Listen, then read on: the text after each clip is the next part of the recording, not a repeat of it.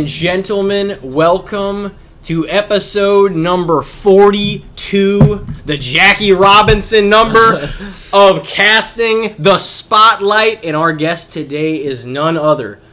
And he is, while he is returning, he has never been on for his own solo episode. So here today we welcome Brendon Sebaugh back into the studio. Hell Hey guys, hey guys, hey. Great to be back. It is, yeah. We, I mean, last time we had pretty damn good time, huh? Oh yes. It was like a party in here. That well, yeah, it was it was a lot of you know, it was a tribute to Corey and my 25th uh, birthday celebration.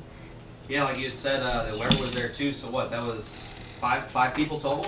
Yeah, that was the first time. A lot of big brains in one room. Yeah, and uh, I mean honestly, like it could have worked out one way, but we, as as many beers as we smashed, as good of a time as we had, we uh, we kept it rolling the whole time. Like literally, like ev- like everything about that episode was was fun and literally came from the heart. I feel like all the conversations Oh we yeah, I think uh, the universe told us that we needed to do that podcast episode that night, and so then we did it. For sure, Wednesday only day that worked out for everybody too. Hump day, perfect. So, There you go, hump day. Gotta get you through the week. Damn, how you been, man? It's been uh, it's been a minute. Doing real good. Uh, this this it's a little stress, but not nearly as much as my fiance. Uh, so we're coming to the crunch down of our wedding, which is in September. Hey, congratulations. Thank you. So we have done some uh, planning, obviously, and so that's expensive. Weddings are expensive; they take a lot of time, and that's like forefront of my mind. But works good. Um, it's finally hot outside. That's pretty cool. I mean, it seemed like it was raining and cold for fucking up until May, Oh yeah, April shits on us every year, man. right? And you think we would know at this point? And we Yeah. always act like we do, but we always still complain about it. We're always like, "Oh, that Midwest weather," you know, and it's like, yeah, we've lived here our whole lives. yeah, it's We like do then move. yeah, right. April showers bring May flowers. It's like been a Yeah, phrase since the beginning of time. It's but true. like- The beginning of time. They're like, first we're gonna name the months. I'm pretty sure Nostradamus fucking it probably said that. well, I mean, he's obviously the prophet that we should all be following. So, Yeah. well, yeah. he, he knew. April showers more like April floods Yeah. bring May bliss because, like I said, the weather. I live right next to the Tower Grove Park, so for me that's fucking badass. So I get to walk around and look at cute kids, see girls skateboard, see guys do pull-ups. Beautiful. Beautiful weather now. mm-hmm. It is. Oh, man. May it starts to really turn around. Like July and August, it's like too fucking hot and you're done with the heat. But like May is May's beautiful May's month. great. Great Right. month. June is pretty good still. But yeah, by July and August, I'm usually pretty done. I'm done. the heat. But Fourth of July, On the goal. Fourth of July, always a great time. Well, because everyone's naked, you got fireworks, you got True. hot dogs. I mean, Yeah. who wouldn't be happy at that point? Yeah. Even if it's 150 degrees. Yeah, you got it's a party. You know, Well, then everyone's definitely time. naked in that. You got Right. yeah. You're on a nude beach. You're somewhere. I'm wearing a thong in 150 degrees. Yeah. I don't know about me, but yeah. I Damn. busted one out at uh, Raintree Beach once. It wasn't like a true thong thong, but it was definitely a, a skimpy speedo, and I felt a little weird with all the older people around me. Didn't Um, like the looks.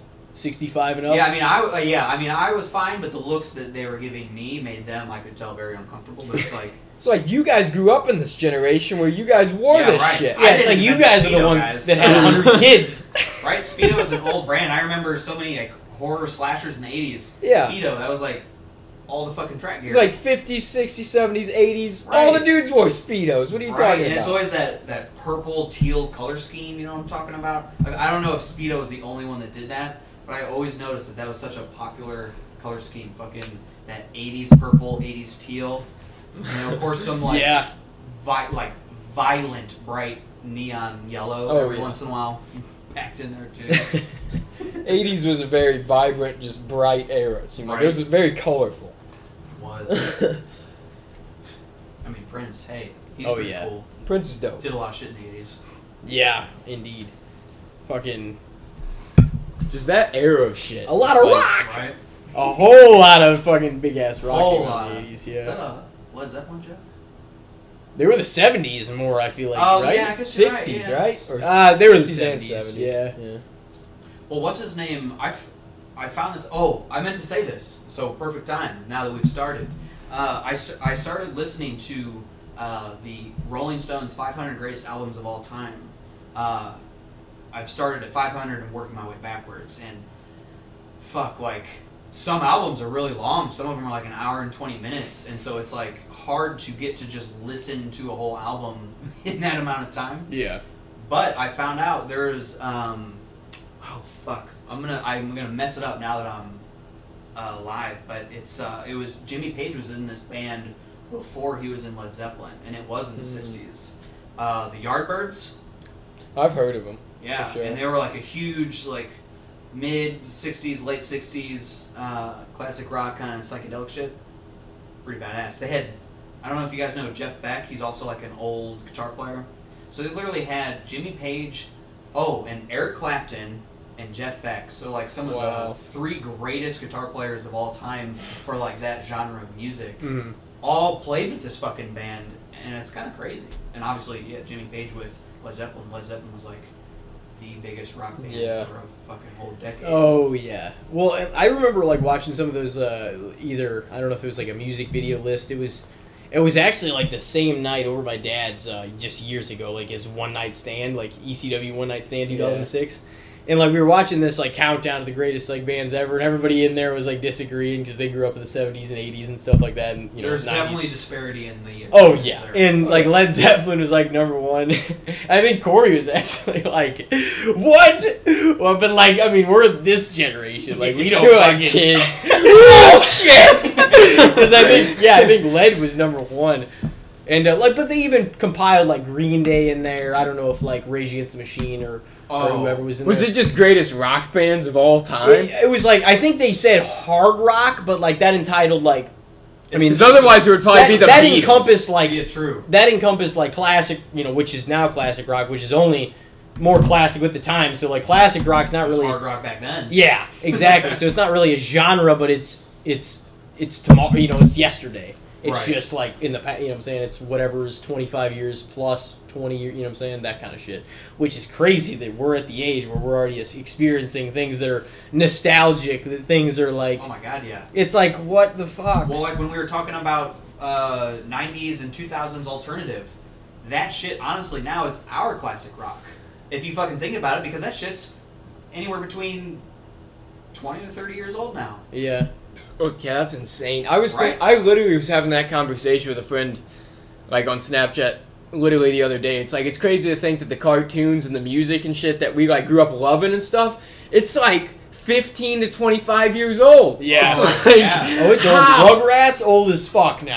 Dude, I used to have whenever their first movie came out, uh, where they went to Tokyo, because I guess uh, I forget one of their dads was like building like a robotic reptar, and Yeah. so they had a whole movie about it. Rugrats the Rugrats movie. in Paris, or, or was oh it? fuck, that's Rugrats that was Paris. like- Yeah, that Rugrats in had Paris, Chucky. remember Rugrats in shit. That was like Chucky and his emotional like storyline about missing his mom. shit fucking killed me as a kid. That was Crushed um, myself. That was some emotional shit. He was on the plane and he was seeing like I was images talking of like literally- clouds of him and his mom and shit. That scene I was talking to Haley about the other day. I was like, that Uh. scene made me fucking cry heart. as a kid. Every time, like, there were times where I'd walk up to the VHS tape and fast forward that shit because I was like, I want to watch this, but I'm not trying to watch this scene. He's like, I just want some mommy. Yeah, and his dad was. And it was that song, hard. too. You sounded a little bit like Forrest Gump, at least for my impersonation.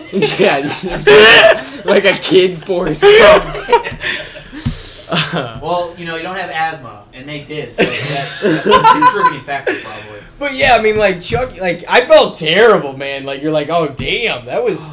They really hit you right in the fucking heart yeah, and soul. Fucking, you're how old? Like, you're so young. You're like Yeah. five trying. You're oh trying like four trying to watch Yeah, so this if shit. you're- Four or five years old, comprehending. I think they started like what 94, 95, 90, you know, whatever. I whatever. think so, because, yeah, because I was born in 91, and I know I had started watching it when I was really young. Yeah. So, yeah. You grew up with that. You were Tommy Pickles was your fucking. Tommy Pickles, man, he was an OG for me. you don't hear that every day. Is it? No, that's not You don't see Line. it put like God that. bless Tommy Pickles. He raised me as a child, even though he was a fucking. Actually, he's voiced by a woman, so Yeah. technically he's a she. I always wondered. I was just. I never thought about. right there. I never even totally thought about like. Well, Jimmy Neutron was voiced by a uh, by a woman. Ash Ketchum in Pokemon is also a woman. Bart Same. Simpson. Bart Same. Simpson, actually, yeah, she does. Whoever does Bart, Chucky too. Yeah, uh, does fucking Chucky. three characters. Chucky Rugrats. Chucky. Yeah, she. yeah. I was gonna say. Bart also does Chucky. I'm Not pretty sure. Nancy Chucky, uh, Cartwright. the serial Oh. killer. Yeah, not not the Chucky Rugrats. Brad Dourif. They both got red hair, ironically. They did. I've never made that correlation before. That's pretty good. No, not till just now. It's so funny you say Imagine how that happened. Right. I, uh, I had watched a video about what it takes to be a voice actor, and it's unbelievable. So it was the girl that does Ash Ketchum because she does a couple of other voices. Yeah. And hers was crazy because obviously it's all originally in fucking Japanese. Mm-hmm. So she's trying to find the cadence to hit all the pauses and the continues speaking English, but also trying to make it sync with the mouth, even though obviously the characters are drawn to be speaking Japanese. And, like- and so she, yeah, she was saying like the timing of it, and she it was literally a two minute clip, and she's just like, oh, I didn't have the script until just now, but we're just gonna wing it. She's winging it, and she's doing fucking incredible. And I know, I would like to think we're all good at socially talking to people, but that is a fucking skill set that has to you have to dedicate time to, or you're just fucking absolutely unbelievably naturally good at it. Because this woman had not even read the script, and she was Ash Ketchum for two minutes. Unbelievable. And there's a fucking whole language translation happening there. yeah. And the dude that does Bender from uh, Futurama, he was on it too. They it, that is such a crazy career, and I would think that unless you would watch something like that, you wouldn't know how grueling it is. It's like it's insane, Yeah. crazy. it's cutthroat as fuck too. Like you could literally just be cut out of a show and not get paid and get fucked, and you can't afford a lawyer to be able to like defend yourself, and so you're out of income, and then potentially paying someone whatever income you don't have to get you your income. Talk about a vicious cycle. You know, these days, like whoever's got more money whenever they go to trial, Wins always. they're winning. Hell yeah. They're Win. fucking winning for sure. But going back to the uh, the cartoon thing, there are so many voices that like I just didn't think about as a kid. Yeah. You know what I'm saying? You just listen to the character, you're like, oh, that's Tommy, or that's fucking Chucky, or whoever. them. You don't think about even who's voicing it, or like that they're probably and possibly adults, man or woman or whoever, just fucking doing the voices and like you're like, wow, like they're you know manipulating their voice that way, but like you don't really think about that. Like you think about it just sounding like Tommy, and you're like, oh yeah, this is just what it is. Right? And I'm so I'm not good at uh, like impersonations, especially like physically and, and whatnot. Mhm. And so they're able to have this whole character that they create and just fucking with a switch be able to do it, even though they have their normal voice. And I I would guarantee any of you, if you're gonna play a character, sure, you can play the character, but man, they are like making themselves that person the way Yeah. they talk, and that is like such art. There's like because it's funny because on that episode that I watched, they had people submit their impersonations of them, Yeah, and it's like at the most 30 seconds, but most of them weren't even that long. They were like 10 seconds, and uh, even people that were great still couldn't do it for like multiple sentences or like multiple scenes like consistently and these people fucking go to work and they do that for you know hours like it's crazy like honestly, we were blessed with like some of the great fucking cartoons We that we had, like in the '90s and the early 2000s. Oh my god, we talked about that on your brothers on Devin's podcast. Yeah. like there was so many just bangers that became just huge. You know what I mean? Like Cat Dog, Rugrats, Hey Arnold, Rocket Power, SpongeBob. When that came out, Arnold right it now. blew up the fucking world, man. It blew up everything, and it became And the flagship show of, of Nickelodeon. so that's even only scratching the surface It's, it is. There's so, so much many other ones. content back then. Right? It like It, it was wise. original shit. It was it was not just like a rehashing of, of whatever Looney Tunes stuff you know there were, and like you know not that that stuff's not good, but it's it had been played again and again, and like they just kind of Because, reinvented yeah, it. Looney Tunes they were like That was But- the boomerang. But like in the that shit. '90s, in the '90s, they just banged out all these original concepts, and they fucking made them work. Just hit after hit There's after hit. They were shit in nothing but net for fucking years. The Oh, creators were doing some drugs in some of those shows. Ren and Stimpy That Ren and is one. Stimpy for sure. Courage the Cowardly Dog Yeah. for sure. There is some elements. Invader Zim was even pretty Yeah. good. Invader for Zim was Yeah. trippy. My so Jess, my fiance, she loves Invader Zim. Yeah, That it's a great show. Got put on. I don't believe I met her actually. Yeah, right. well, you know when you have the memory of a goldfish. no, I'm kidding. I love my fiance. Shout out to Jessica. Right. She's a beautiful woman. But uh, yeah, so th- it's it's just funny because you I don't know. I I had I think DirecTV I think at the time and so Same. I had like a little bit it Dish then for, like- direct. I was gonna say the there was little definitely a fucking period where the they pissed my dad off and so we switched to Dish Same. because of like Our price. right. So I had Dish or DirecTV and then Dish, but the yeah, those those were some. S- The, the I had the hookup for a while and it was like on crack. You get on the phone and like trying to order a pay per view or something, and they're like, "What the fuck? we were supposed to have this," and like it's not coming through the feed. Maybe it was just the shit place we lived. Like there was no, you know, what I'm saying, like in the sense of like Everybody had those problems. we had dial Oh up my and, God, and right. there was no fucking way to get anything. You know what I mean? Well, funny you say dial up because my dad had had a work from home job pretty back in the day when that wasn't very common. Uh, but he was a salesman for like logistics, so like Yeah. trucking shit shipments and whatnot with like not specifically Walmart, but they're obviously a big example.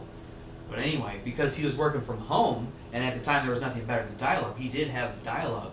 And I remember as a kid when he would be like connecting to the internet and it'd be the modem would be making that awful fucking Yeah. sound.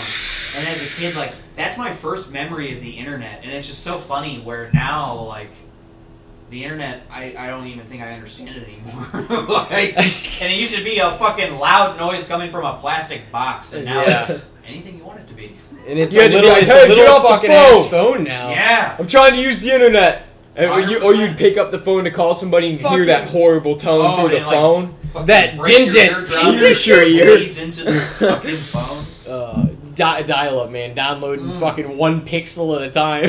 like you Oh said though God. the other day like growing up in that era like being a kid i feel like we were almost more patient because we had that that Yeah. was all we because had. we had to wait CD players. It was like okay, loading, loading, loading. It wasn't just instant. Dude, I can't tell you how fast my fingers moved from oh, switching a song up, texting this person back, to, go, going to the app, oh, playing Yahtzee, fucking doing whatever. Yeah, right? It's like you just go fucking quick and like your music's still playing or your you know whatever's going on, like instant gratification, and that makes us Oh, way less patient. Yeah, That's what I was just telling him. Like I think it was like last night. Like we were talking about, uh, you know, like your parents even. Like you know, your mom was a teacher, and she she's still is she still a teacher? No, right she retired. She- uh, okay. Right before the pandemic, so probably like three years ago. And my mom's teaching, and like you know, surely I even said I'm like, surely one of uh, one of the Sebaugh kids was gonna be a teacher. You know what I mean? For sure. Like it just seemed like it was Shelby gonna happen. uh, That's is what we were uh, Yeah. we thought it was shelby Yeah. um. I taught for a while, and then I bailed because i s- yeah that's i think we talked about that actually in the last episode but i was the a plus for the uh, third grade class you were subbing for one time yeah. Hilarious. I Yeah. mean, It all. I fucking love teaching. If I if like money didn't matter, I would teach. Dude. But money matters, unfortunately, and so instead I, I work for a tech company. and we and we like understand like I uh, wholesomely respect teachers Yeah. like to the end of because honestly like the shit they put up with Oh my god. Well, yeah. If you, you with your mom doing that shit, and I remember a couple of times where uh, your mom and I would be doing same day shit, and so Yeah. a couple of, like back in the day. This is quite a few years ago. Yeah. we definitely. Uh, this will be uh, I'm sure a common theme in this episode the Yeah. family relationship yeah. But uh, yeah, I, teachers, man, it's it's not great anywhere because it's uh, education is honestly almost the the solution to everything. Almost, and Not- and they and they funnel almost. just over what they need just barely what they need to into education publicly Yeah, it's fucking insane Oh. man Well, so, and I'm sure your mom could speak to this, and me having some insight into the education field, I will tell you firsthand, it is absolute fucking bullshit. like, yeah, as a country, we're fucked as far as education, but yeah education in our country is state by state, and um, it's kind of unbelievable how different state curriculum can be when yeah, I get that states. Can, I don't have any problem with states controlling their own the- curriculum. I don't give a fuck about that. But the quality of some, I would say most states, Mm. unfortunately, is absolutely dog shit, and it, it's it's unbelievable. And you know what happens? There are certain companies that are publishing textbooks. They're in it to make money, and so they bribe schools to use their textbook. And because it is a company, they obviously have uh, some type of lobbyist agenda that is often associated. Yeah. And not to get too conspiracy theory, but. I'm telling you, this is real. These companies, because they have a specific mindset of what they want or how they want the country to be run, they have lobbyists. And so this is how they indoctrinate people. And obviously, there are so many companies. So I'm not even saying with our country there's one or two just ones that are pulling the strings. It's a couple.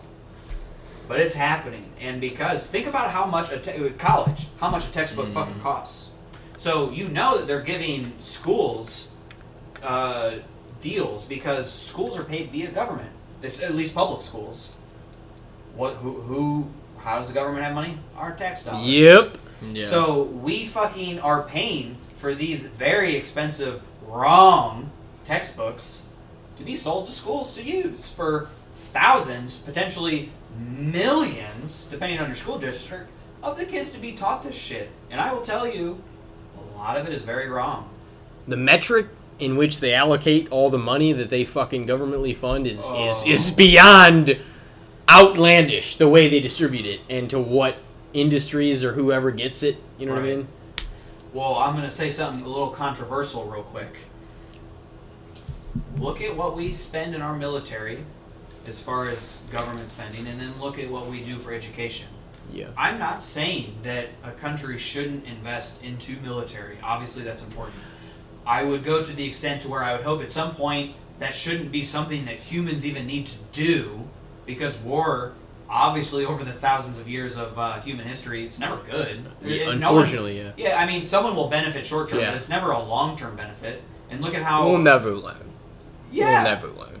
No, we won't. We fucking won't because it's taken us thousands of years, and we act like we are so much smarter than people who are living in fucking nothing, and we're like hitting a fish with a spear or a fucking random twine of grass. We're we're ignorant. Yeah, sure. and we act like we're so much smarter than them, but we are doing the same fucking problems that they had. Like, they fought each other literally for resources because back then it was dog eat dog, because there was not the organization that humans have today. Yeah. Hmm, Look at our organization. You tell me that we really need countries right now? No, we don't.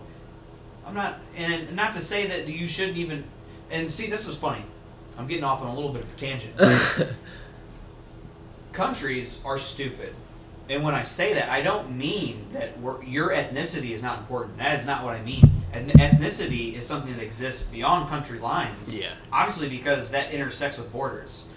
But there's people that are so nationalistic, and you would, uh, the United States is very bad with this, that act like if you say that we don't need a country, and I don't even specifically need, we don't need the U.S., I'm just saying the way the world's organized right now is not advantageous to the actual planet itself. That's not a very hard fact to find. We're never going to be able to get on the same page the way we are right now. And never. obviously, language, culture, that's a huge thing. So it's hard to be able to organize it to be one cohesive unit. yeah. But I mean, it is it is possible as long as fear and ego would be kind of Do you swept think- away. Do you think that's even possible from this country? Because I, I, Oh, I no, think we'd no. have to we'd have to get this is what we're talking about with Devin too. I told you.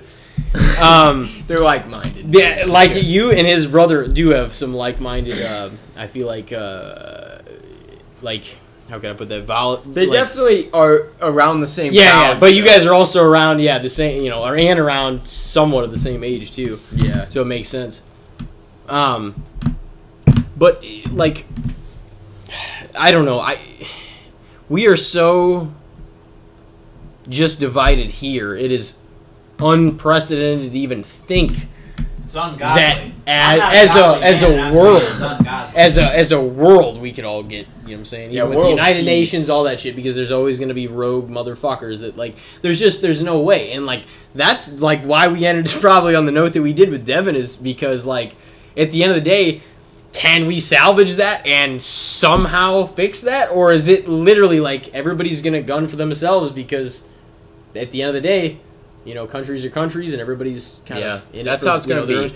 own- like, wh- if we can't even get on the same page here which we cannot Not even close. not even close and only more divided the last at least two years three years you know well really Longer than that. longer than that but but really like it's been just steadily kind of going in that direction in like the we were talking about in whenever we were off air is like people just saying you know blanketed statements like just oh you know, on facebook they say this. It's like well it gives you a reason automatically to oh that piece of shit said this. Right. and that seems indicative of like the who the whole person is when in reality and like and i'm guilty of it in the past just like speaking into it like it's a journal and i'm like why am i even like doing this? Like i'm just like it's not going to change for the most part most things you say like somebody's heard something like it before and like you know if you're trying to like give some sort of uh, political persuadance or whatever everybody pretty much knows at least where not forever where they'll be but where they are right now and they're like they're probably not going to shift on it it's Right. probably got a little bit of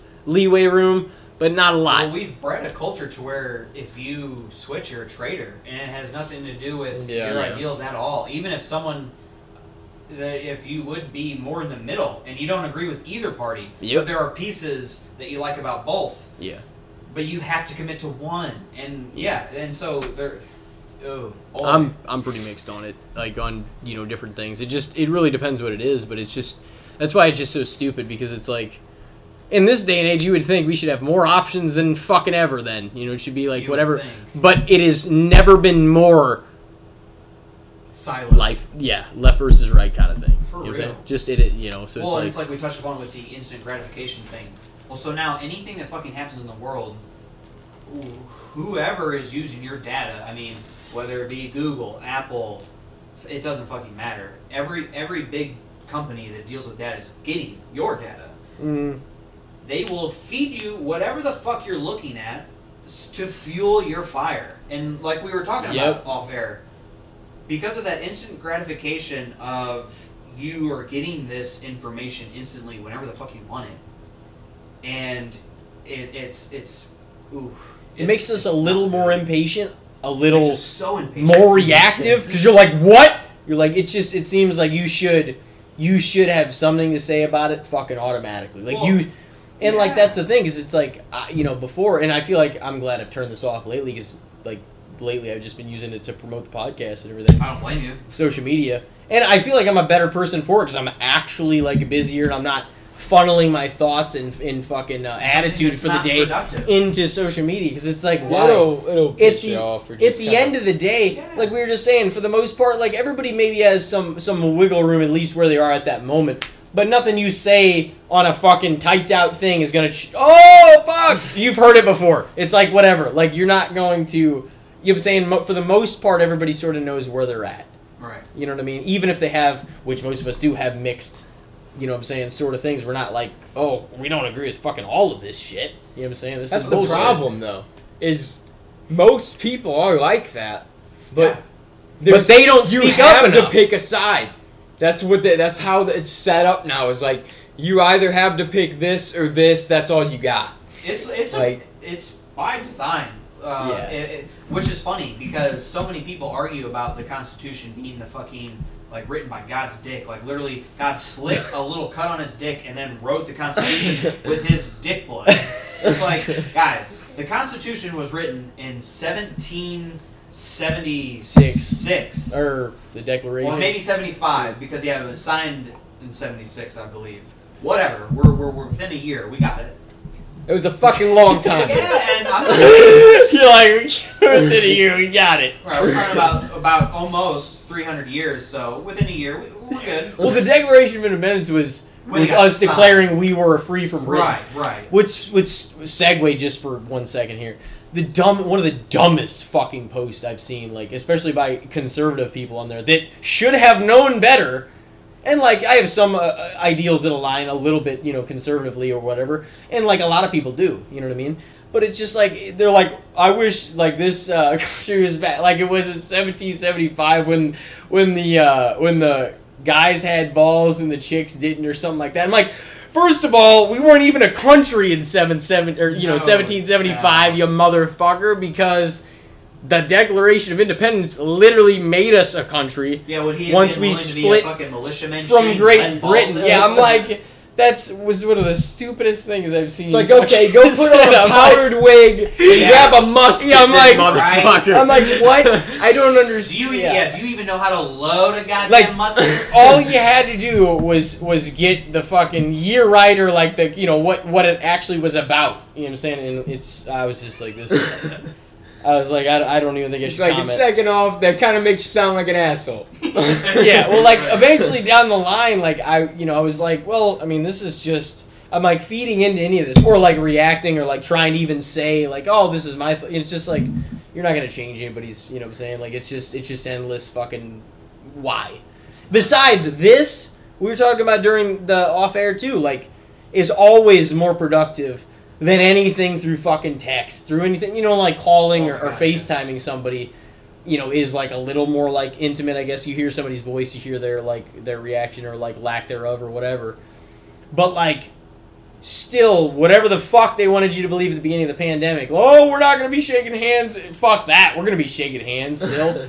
Fucking but like about them just kind of seeming like they wanted to separate everybody in, in a way i feel like and keep everybody divided and shit like that because conveniently and i'm not saying the pandemic was a conspiracy because covid exists For but it was conveniently uh, weaponized at the time of the election imagine that Well, I was literally just about to say. Yeah. That was the problem. Something that's fucking scientific became politicized. What that yeah. And That- so, yeah. I saw you, Corey, and Devin like talking about or like liking or you know Oh. retweeting shit like that on Facebook. Yeah, and it's like, okay, like- look, there have, and this is obviously, un, what happened was unprecedented in modern times. yeah, modern times. Obviously. that's the key. Yeah, Yeah, but I mean, there was the Spanish flu that was fucking a Killed, like, nightmare in the what? Uh, fifty million people or hundred and We have something the medicine crazy. now. We have the like not that we had it immediately and we knew exactly what to do immediately, but we have like we have the funding and the brains and the research and the mo- like all of that shit to be able to figure something out now. Yeah, Right. Whereas back then it was like fuck everybody's gonna die. and people. Well, that turned into a government fund shit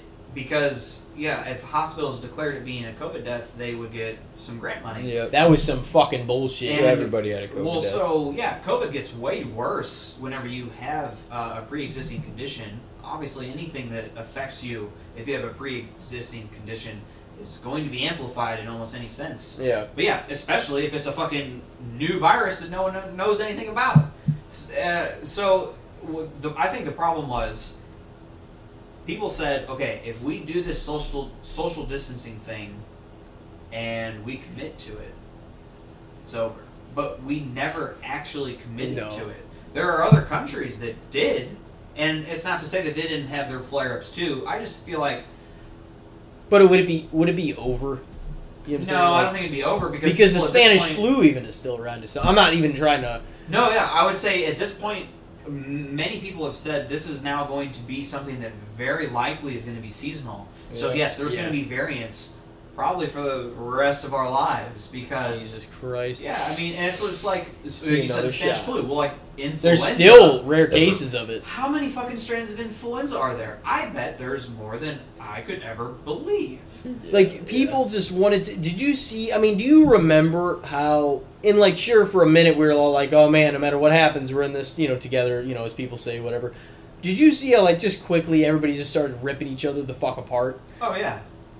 Well, I it was like, if is that all it takes? It's like, how Yes. fragile is this fucking society, man? My whole problem was I saw both sides. Like the, the people that were absolutely hating any type of mandate that was being put in place. It's like, okay, be reasonable. If the Yeah. business decides they want to do what they want to do, Well, that they is their business, yeah. and you're someone that supports that idea in the first place. So you should be okay with that. Yeah.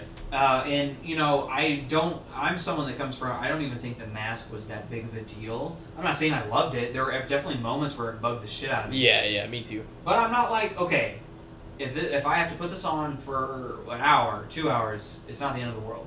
So I was a very middle ground. Like I saw both sides, and like on the other side, if we are going to treat this scientifically and we want to eradicate it as fast as possible, we do need to take a, a couple of precautions that would not be normal for a period of time to be able to create that gap of where it can then like kind of have less hosts to be able to infect, have an increased ability to be able to you know eradicate Eradicated, eliminated. yeah, and it was so that it wouldn't have so many new strains and variants, which probably would happen anyway. But That yeah. you yeah. know, eh, I was very middle ground with it, and I just felt like just we didn't know. be smart. It's like Yeah. if you are not feeling good, who fucking cares if it's COVID or not? You probably should wear a mask if you're going into public because if you have the flu or anything else that would be fucking contagious, and you're in public. Or stay home. Yeah, like well, that's the the best option. Just stay home until you don't you have feel- symptoms anymore. Yeah, and like and like I would feel in like sometimes I'm like, man, I need to, you know, go out and make money and shit like that. But I'm like, if I don't feel tremendously like and I never really did except pre COVID, whenever I felt something that I had never like a fatigue I had never felt before, I felt like I was Yeah. like laying in bed almost all day and I felt like I like if I leaned to the left or leaned to the right I would like throw up or something. I just felt so worn down and bad Damn. and uh, but it was only for that, and like I was okay. Corey, if I may speak so, uh, on the subject matter, he uh, fucking he was like on the couch, and he was just like a disaster for like two weeks, you know, because he's got you know un- like he's got a compromised immune system and everything, so it's like it hits different people differently. And whenever I see people saying, I remember that's an argument I had. Um, fucking saying, look, I doubt that it's been over here for a while. We, it's like a few months ago, we were making jokes on social media. Oh, they got COVID over there. Do you remember that? A little before people were, I mean, we weren't making, like, some people you would see, they'd be like, oh, the they got COVID over there. It's like, motherfucker, people fly every day Oh. from China to over here, from over here to China, from everywhere and Well, everywhere. there were a couple of hotspots in Europe too that were really bad. and yeah and like it's like it was always going to come over here like the world you know everybody interacts with each other right. that's why like at the end of the day it's crazy because like everybody does have a you know i mean i wish there was a better word than a use but like a um you know you can you can benefit somehow out of like what you know other countries and like your just affiliation in general but like it'll it would still end up kind of being like all right we're, we're, with, we're with these people fucking they're with them. It would be the allies and in a matter of time man if shit went wrong i always think about that with the with the fucking bombs and shit i'm like literally A lot of bombs. matter of time like one gets set off like the whole world might be oh, destroyed Oh, yeah. Dude, for real. No, if society that's collapsed that is for too- real That's very for real. that's a shoot No, that's a thousand percent. But like, if society collapsed for real, I fully believe that it would only be like literally a day, a week tops. That it just turned into dog eat dog. Well, the like, ash people would would black just out not the give sun. a fuck about each other. we'd, we'd be fucked Oh, if, if nuclear bombs went off, everybody'd be fucking dead. But if there was just some sort of societal collapse, no matter how much people say, oh, it's brothers and sisters in arms, or everybody's together and all this shit, like, as soon as things went haywire, everything would go south. Within a oh! week, oh within a week, Oh, two yeah. weeks tops, it would be every family, every group for themselves. For Oh, sure. Shit will get vicious. for sure and that's like it's it's it's you know fragile like which is why at the same time i understand like you know be kind like 100% to the end of the day and like now even more than than i probably did before whenever i'm like oh just throwing my words out there eh, yeah, just whatever the fuck but like you're like yeah i mean you know everybody's everybody does you know everybody takes things a different way. I'm saying? You never really know what kind of day somebody's having True. what kind of shit they're going through and like you know what I'm saying? You really you really don't 100% know even if even if we are in person. You know what I'm saying? Like you, you really Very don't true. always know because People a lot are of good at hiding shit. oh yeah. And it's like it's just fucking I, you know you you really never know. It just makes me sad that like to the point of like if I may reference the Dark Knight for the first time in a while like when the Joker says like you know whenever the chips are down these people they'll eat each other Oh yeah. and that is fucking a hundred percent true Yeah. Oh yeah. that's what happened like Well, I think you can just very easily look at uh, like racism or any like discrimination. yeah That's happening when it's not even for your own livelihood. So the fact, like, if it was something to where it came down to where it was to your survival, people are capable of absolutely horrific things. Like, yeah, oh so, yeah so I have no doubt that someone wouldn't just absolutely brutalize someone to get a bottle No. of water. Like, absolutely, that would happen. I almost feel like it, like you know, in as silly as it sounds, like referencing it compared to reality, like but The Walking Dead, like whenever everything goes to hell, there, it's almost like who you end up with or around or by, like that might be your people, no matter what they are, Yeah. Ra- like all, race, ethnicity, like just everything goes out the window because like those whoever you end up with or whenever shit goes down, it's like those are have gonna have to be your people Yeah. if you trust them. Because otherwise, yeah, sur- Yeah, survival is always better if you have Who's a around you? and it's literally Yeah. like you're trying to hunt for your you know survival you're trying to eat you're trying to fucking survive you're trying to find shelter so like it all that shit goes out the window all the societal shit which tells you how much of it is tied to society rather than you know what we f- truly are just we're just all fucking human beings no matter what the fuck anybody is Well, if you if you look at evolution and Homo sapiens, like specifically when we became what we say are humans, because there Yeah. are definitely plenty of semi-human species that existed before us. We Yeah. even have their DNA in us still. Yeah. But ah the yeah. world's only 2022 years old Neanderthals. Yeah, i'm just kidding ah, yes, you're right. Noah's Ark. but uh, but yeah, if you look at civilization, that's like a couple of thousand. I mean, we're BC. Uh, we'll say like hardcore civilization. We'll say is like seven thousand years old, maybe, compared to our evolution, which is towards a hundred. And you know, obviously, once you start a thousand, hundred, you know, those those numbers increase very very quickly. Yeah. So the fact that we are so new to civilization, in hindsight, I guess, isn't surprising. But you would just think that if we're able to have this conversation right now, that we wouldn't have those problems. But we still fucking do. Somehow. we're that self-aware of like that they exist and like And we're so self-aware that we realize how yeah dumb we are. Not all of us. That's the Well, problem. okay, yeah, Yeah. better. Not all of us. it's Well, even Because some of us that do, we're in such denial because we think that we matter in a fucking universe of a billion stars that we could even mean anything. yeah. Not to get too pessimistic. No, I mean it's true though. It's kind of sad, but To be honest, it's a little sad, but I find solace in it because it's like you, whatever the fuck that makes me sad now is not a big deal. And I am someone that suffers from depression. Not, I don't take any medicine for it, but I have been diagnosed. Yeah. And uh, that is sad, but like I said, to me, that's like that's something that's like gives me reverence that there is like things that are good in this world, and that's why like we were talking about earlier, like it just seems with that instant gratification, things seem so much worse than they really are. And when we do add human element, and obviously because of technology, text whatever communication is not going away, and I don't want it to, but there are definitely elements to where we, because of the instantaneous emotion that it invokes in us, and we can just reply right away, or tweet, or Mhm. post, or fucking call so many different things immediately. That's why we're, we're so stupid now. yeah. There's We- no second thought to anything. Yeah, it's like no. we're so impulsive now. Yeah, that's a good way of putting it.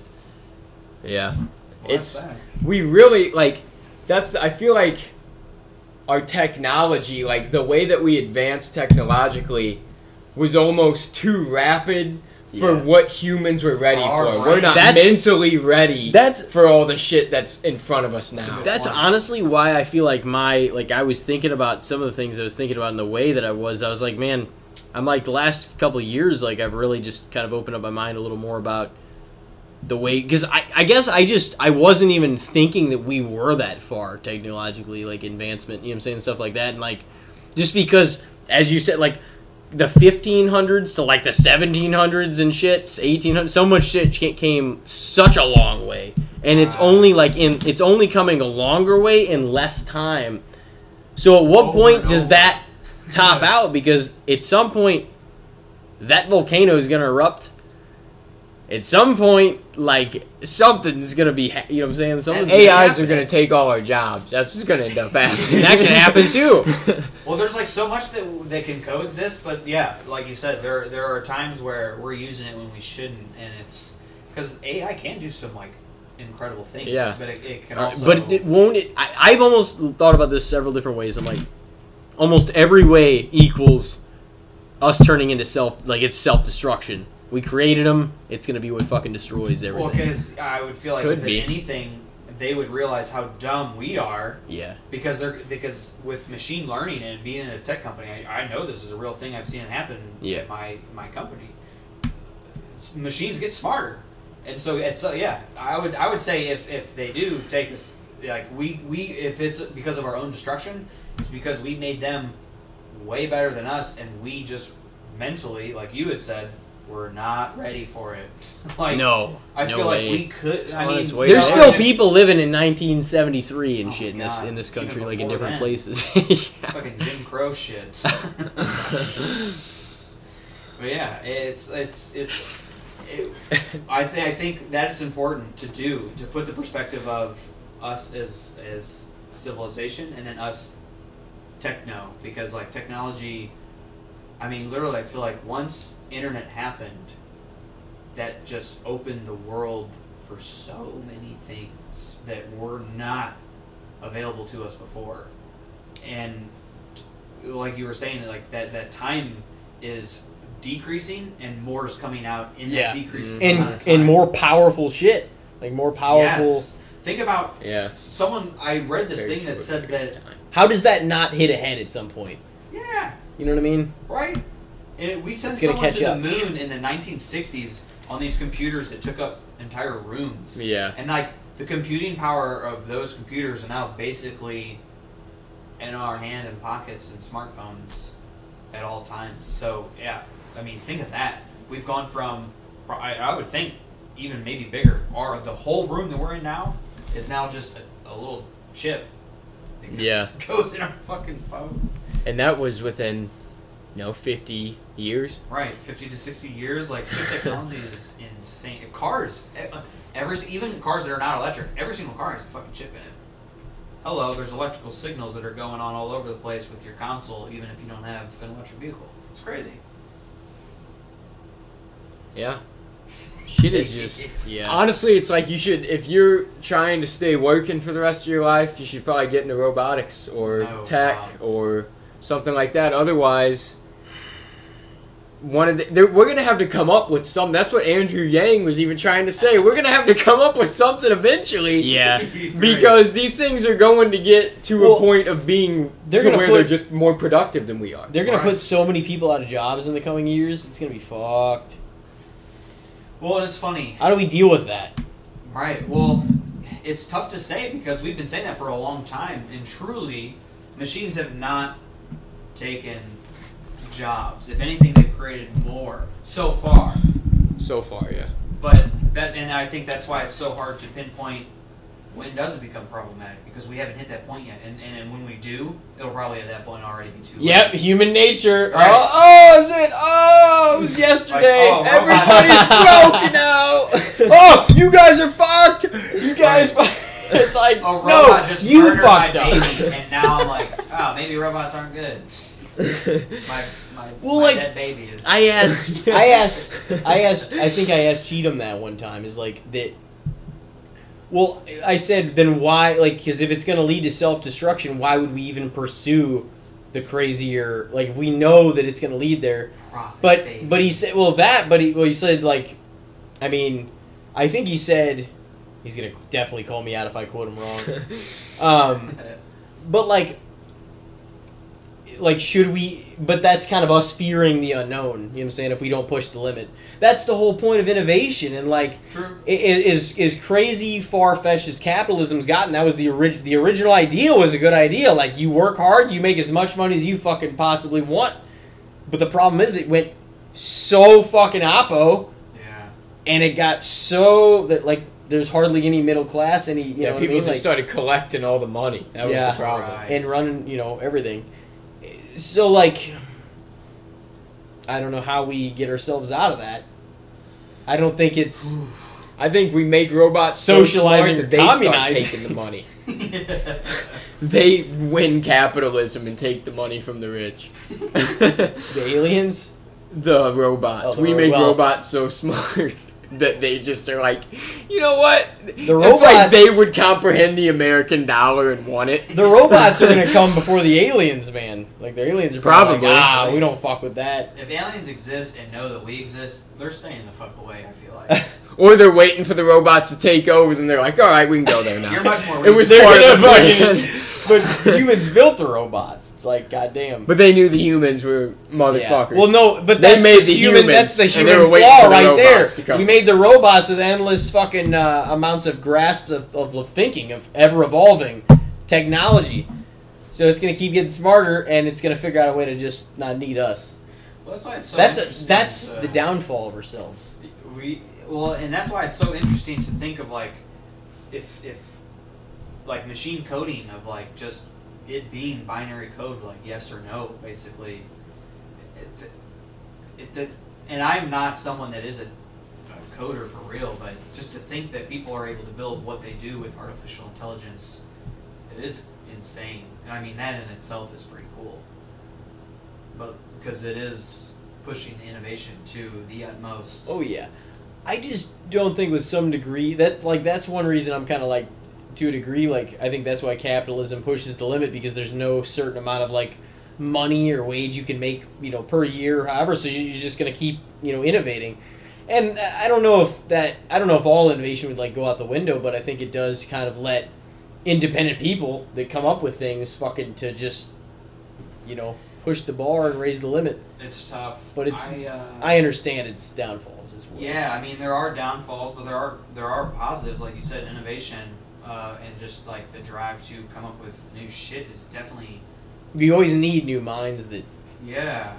I honestly think that if you and I'm not an economist either, so I'm way fucking off, but you I've are. always- That's why we brought you I on. know. I uh, sorry I let you guys down. Uh, I didn't go to Harvard, and I did. I took micro and macroeconomics. That was it. And uh, it was also a junior college, known as Jeffco. I took one economic class at a real university, so maybe I'm partly qualified. Huh? It was uh, a whole semester. oh, you're qualified. No, I'm not. But Much I more would- qualified than us. yeah, I would just simply say that it would seem a, somehow a hybrid, and who knows where that middle, like where that like needle tick would teeter as Yeah. far as more capitalist, more socialism. But I really think that a socio, so, what do you what do you call that? Like a socio, social capitalistic, I guess, social capitalistic, like what some European countries do, like the, the Scandinavian ones, like Norway and whatnot. Yeah. I'm not even saying that's perfect because I don't think it is. A lot of people act like it's perfect, but it's not. But I would think that that hybrid is somewhat better because I would say the biggest problem with capitalism is you do have the potential to make as much money as you want, but then Yeah. once you have reached that pinnacle, and I'm not saying that people don't deserve money if they come up with badass things or they have a company that's way fucking better than my company. I, I mean, I can't hate you for that. That's Yeah. you're smarter than me, or just whatever. But there, the fact that there are so many billionaires, they they are hoarding that wealth because of, there's so much of this wealth that is uh, fictitious. It's like very hypothetical because of Wall Street and, Yeah. and just like the investment idea that it's worth this much, even though I sold it to you right now, it would not be worth that much. That's why it's interesting. Elon Musk, he's the richest man in the world. He's worth whatever two, two hundred thirty-seven billion, whatever. His number changes every day. Like Richest man on earth. Right, but to prove my point, that his wealth is fluctuating so much because it's all hypothetical. Like, sure, he could sell his assets and get a fuck ton of money. I'm not saying he couldn't, but so much of that, and same thing with Jeff Bezos. is it's very hypothetical, and it's just weird that even though it's hypothetical money, they have the ability to still kind of do whatever they want because Yeah. they can say I'm worth this much. And they don't do the things that you think that they need to be Well, right, contributing as a. It's so easy for Yeah. me to critique you how you should spend your money because it's it's not my money. Yeah. Yeah. and that goes to my point to where that's why I, I like to take middle ground with almost anything because Yeah. literally Buddhism. Try to understand have- both points, I guess, kind of thing. Well, yeah, because Yeah.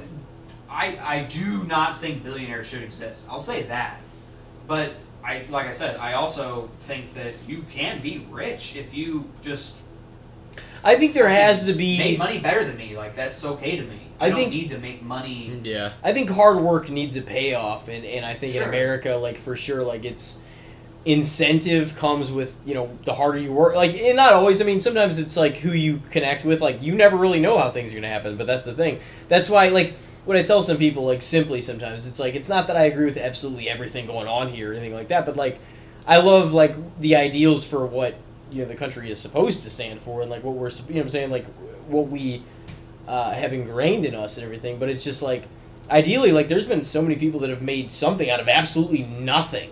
You know what I'm saying that have been here too and like and what I tell people is I'm like well why do you think people are coming here? You know what I mean? If it's so fucking you know what I'm saying because like if it was like that then nobody should be coming here. Yeah.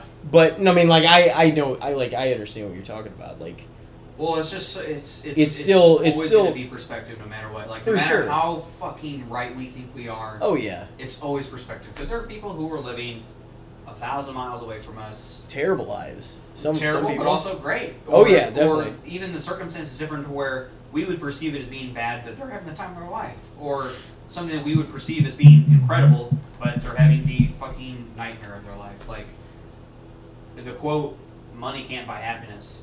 I disagree, but I do know that there are rich people that live very unhappy lives. miserable Yeah. lives, and then there's people that fucking, you know, I definitely think I could definitely buy any type of happiness that I wanted if I had that ability. So I don't think that's a problem with me. But I don't agree that you know it always means you know because obviously these people yeah. fucking want to kill themselves as do so many people. Yeah, there's- I do Yeah. understand like the incentive to make more money, like you know, work hard, you make more money, because it's like it should be a like a fixed amount because you know what I'm saying like this person over here, if I'm out working the fuck out of him, there's no reason he should be making the same as me. You know what I mean? True. kind of thing because it's like at the end of the day like if you want a decent life you still have to put effort in you still have to do you know what i'm saying you still have to pursue and pursue what you want hopefully That's Um, why it's so interesting to think about Karl Marx, like the original, like I wouldn't even say original because I know that there are authors that predate him. But when he came up with Marxism,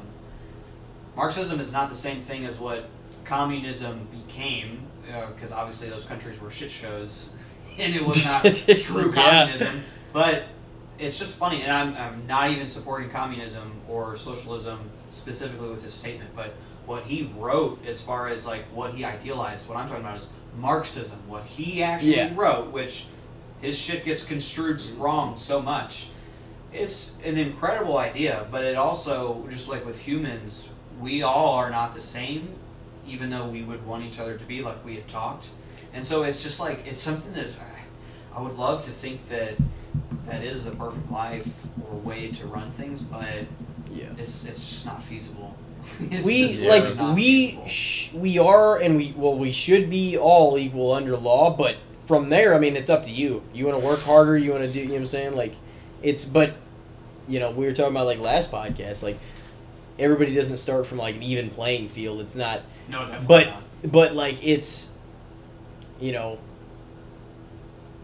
i mean first of all like it's a blessing to be even born here like considering all the freedom like that you do have to Oh, do yeah. like so many things that are restricted other places you know what i'm saying like like i said again why do you think so many people are coming like why do you think so many people are at the border Well, Otherwise Well, there'd be nobody there. It'd be a shit show. Like it is yeah i mean lucky it's, to be born Oh, on the. Western world, really. oh Like, yeah it's a lot still, of, and I'm not even saying that um, most of the Eastern world like countries are fucked up, but there's a lot of bad stuff, like still like There's definitely a lot of really behind the times that things going on in a lot of those Well, countries. yeah, it's just like they don't have stable government, and so there's like so much underhanded bullshit that happens that. Oh, yeah. Yeah. happen. revolts and You're right. Well, you different look kind at of stuff South that fucked America. up the government. The South American culture is in, is so cool, and if you look at ancient civilization, they fucking had it done. Look at look at the, the Incas, the Aztecs, the Mayas, and I, that is like literally mainstream ones. So uh, there's obviously so many that I don't even remember. Mhm. Uh, but they had it going. They know what's up. So they were living life way before we had our whole technology shit. And it is just interesting that s- certain countries have been reduced as far as just like economic stableness because their government fucking sucks so much. Yeah. I'll tell you, Latinx people that I've met, they're so fucking cool. They are so cool. So it just makes me sad that, like you were saying, there are so many countries that we are lucky. Like there's so much dumb shit that happens in this country that I fucking hate. Oh, yeah. I viscerally hate. But for me to have that type of reaction to that kind of shit is its own blessing because I can Yeah. care about that and not my own like fucking livelihood.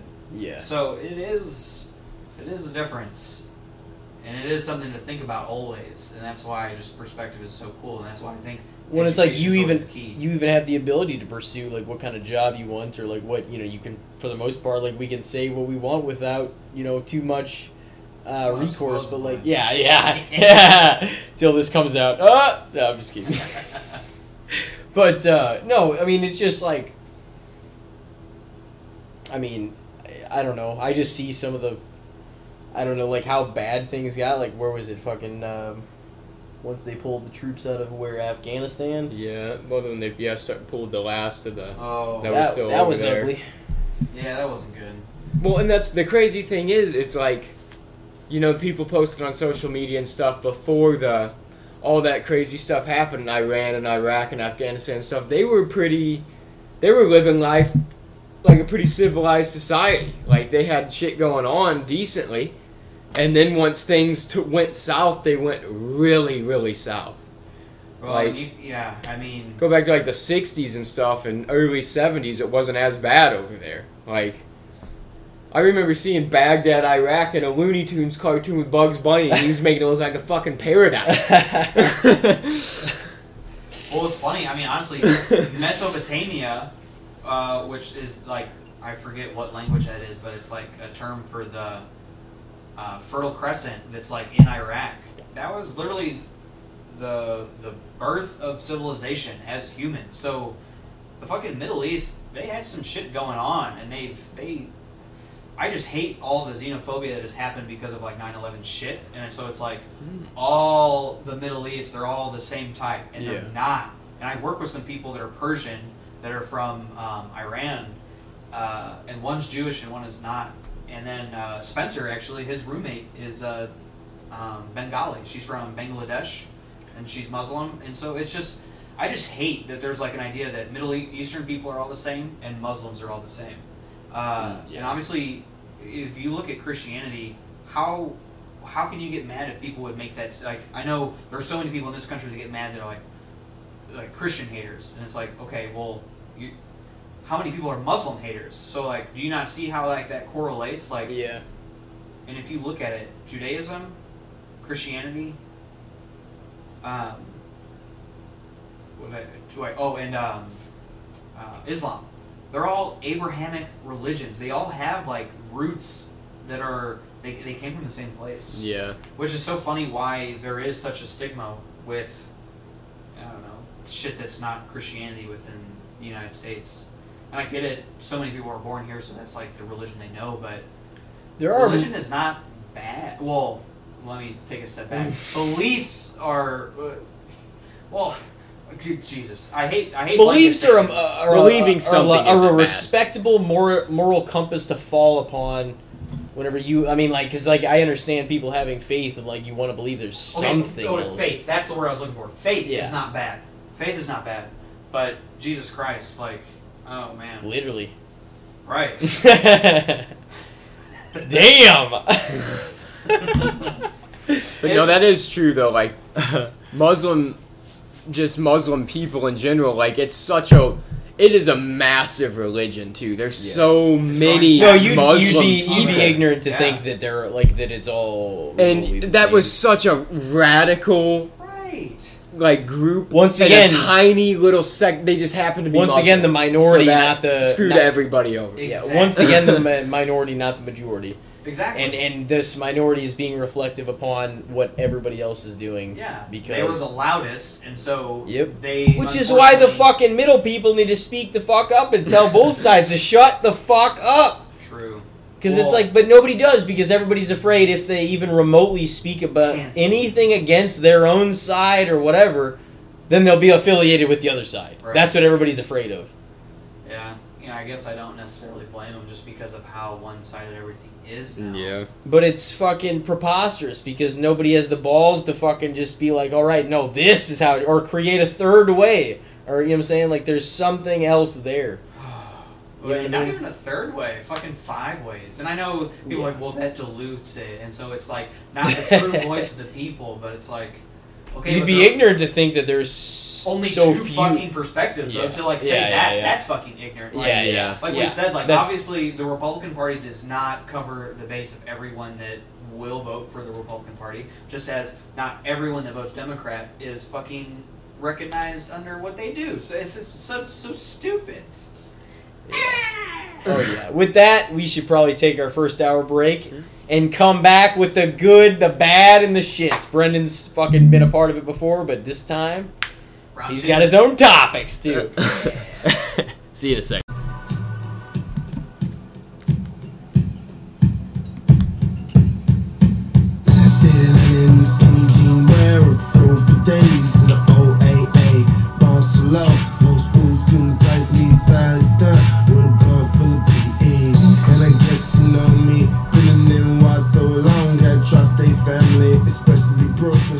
Ladies and gentlemen, we are back after that break, and now it is time to reintroduce Brendon to the good, the bad, and the shits, where we rate these topics, whether their uh, perception is overrated, underrated, or fair. Would you like to go first?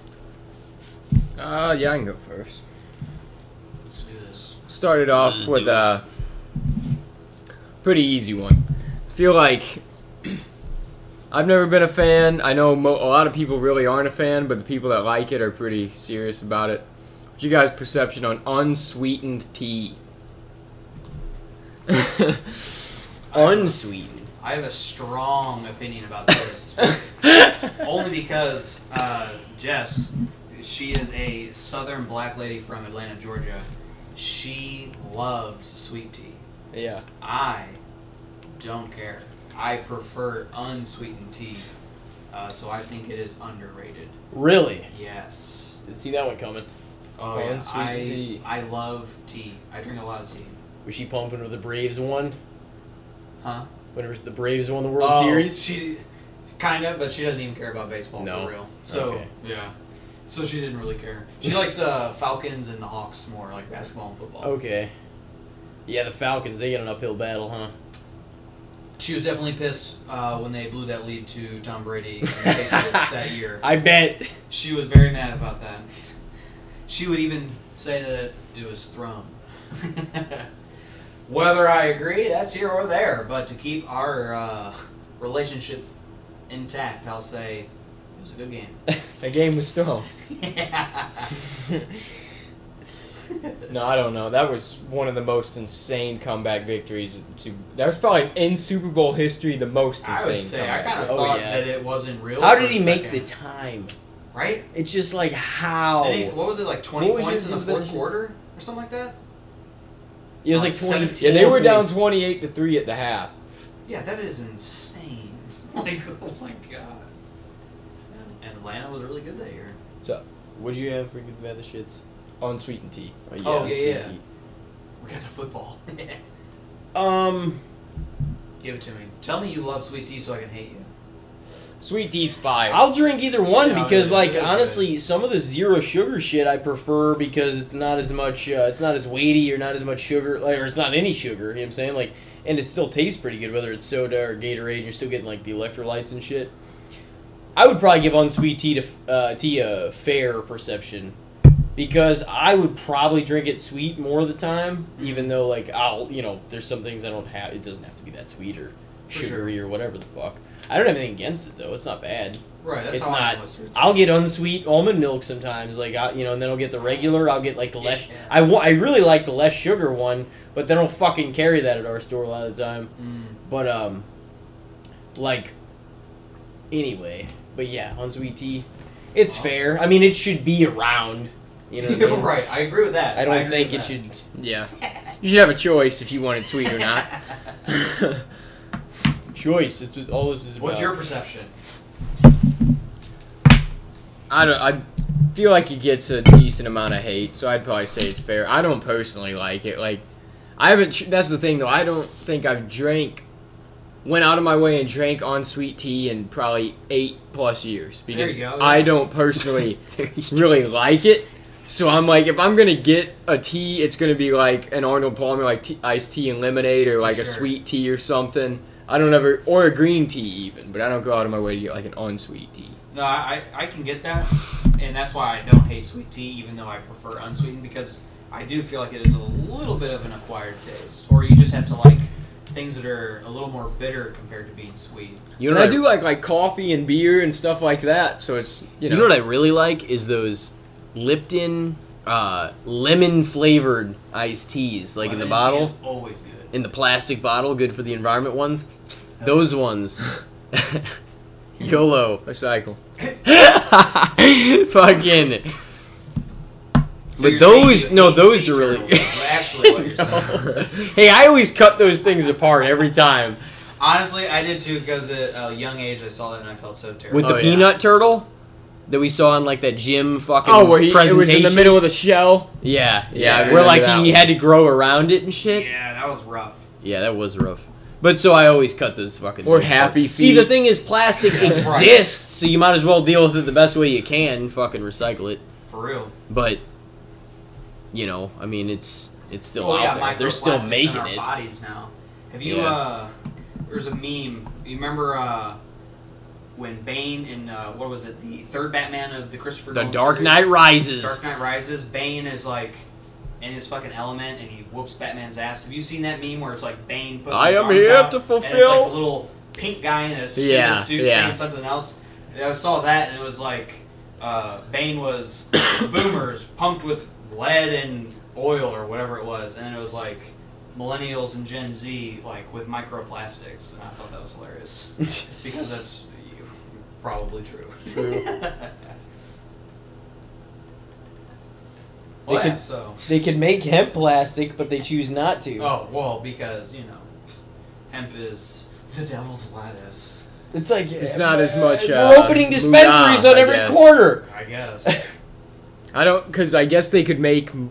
I've I've heard that that's the case. I don't know if that's true that they could make more for less with hemp, so it would like. Well, it would certain biodegrade, companies. and it would be. It would last like 80 days or some shit like that. Some of the plastic bottles and the you know. Oh, making. But the problem is you would have to convert everything, and I think that's just it's more expensive than everybody's sure willing to. The problem, the whole problem is like the same thing that fucking Adam said one time with the automation thing, is that like whenever automation put out or like put people out of a lot of jobs come what 2030 probably or something roughly uh, loose timeline. It's not like it's you know it's like oh okay well people will say like there'll be other jobs but the problem is that fucking all those people that are losing their jobs they're gonna be automated jobs. It's not like they're being automatically replaced with these new jobs. You know what i mean? Right. so what the fuck do people do without some sort of universal basic income or just some sort of fucking supplement you know uh, of cash flow you know what i mean Yeah, I'm not against universal income. I don't know how it would work in our country. No. I'm not against it necessarily. I think Andrew Yang was a little bit of ahead of his time. He just kind of Probably. probably came at the wrong time. Yeah. I- It's just confusing to me. I can't understand where the money would come from because like No, I know. It I'm like make we're sense. already s- fucking insanely in debt. How are we gonna give people this money every the whole month? idea is you're supposed to cut spending back so that way you Yeah. could afford it, but you know we know Who's that- gonna do that? Yeah, it always sounds like oh fuck yeah, but it just never happens. I mean, I people easily could, but Good. They won't. just- yeah. They don't. now people are used to the way they're living, so Oh, for sure. it's too Comfortable, yeah. There's and no. they're not I mean, willing to people make could the uh, sacrifices. and even if the majority ch- like change or even half, like it, it wouldn't be enough, you know. Oh, for sure. Well, like it just. Well, it's like they say, corporate imprint is a lot bigger than just normal consumers, and it makes sense because they have fucking entire factories that are They have a lot of power. working non-stop. Yeah, and so it's consuming so much energy compared to like even people who are like using a TV a bunch. You, a TV is like dollars a month to use electronically power plant. So, Yeah. Yeah, you look at those. All these plants fucking. and forget it's which like- way it's going. all these fucking goddamn raises that they gave everybody. Oh, let's raise the minimum wage. Went all to hell because inflation fucking disputed all that shit. It disrupted all of it, and now it's back to whatever well, the and fuck. I would think that no matter what, in a no matter how stable or unstable an economic system is, if you all of a sudden raise the, and I'm not against it. Like I said, I feel like it probably should have happened a more long time ago, so it could have had a more long term effective to see if like it was effective. Because like it raising up to fifteen dollars an hour now doesn't matter because of like you just said inflation. Because like and I have no idea if this is true, but I have heard that, and this is probably U.S. wide, so this could include fucking like L.A. and New York, which are just super expensive um, cities. in Chicago. Yeah, or Chicago, right? I heard twenty four dollars an hour is supposedly like the uh, livable wage now, if mathematics are considering just like an overall average of the country. Twenty four. Twenty four dollars an hour. Yeah. And like I said, I have no idea if that's true or not. But I do think because whenever the last time that I was working a minimum wage job, and this is Missouri because it's a state by state, for me it was like nine twenty five. Uh, and whatever I had previously, that was like a bump. So there was like a year went by. This is I'm I'm talking like 2013. So I do think that it has been stagnated for a long time, but the timing of when they decided to do it was not good. I, will- I will say that. If it would have happened earlier, when the economy was better, it would have been a different story. But we don't because we wait till it's too late. Well, that's that's the problem. We always try to fix things when they're already broken. Like it's like, Yeah. but Well, we band aid the problem along the way, Oh but we God. never implement a permanent fix. Look at the housing market. I like I said, I am not an economist, but you can see what happened in 2008 with the housing market. How much bullshit led up to the people loaning out money that they knew that they would never get paid back, or they didn't have any business loaning out. Like it was just absolutely terrible bank practices, and they got bailed out. And look where we are. All of a sudden, it's like, oh, they were looking at massive inflation, and it's like banks are are all of a sudden tightening the rope on shit. It's like, Jesus Christ. I guess the taxpayers exist to give banks money. Yeah, That's, that's it. We feed. We have to feed the system to keep the For gears real. turning. You know. For real. I'm good. Things Yeah. burn bright. But yeah, that's.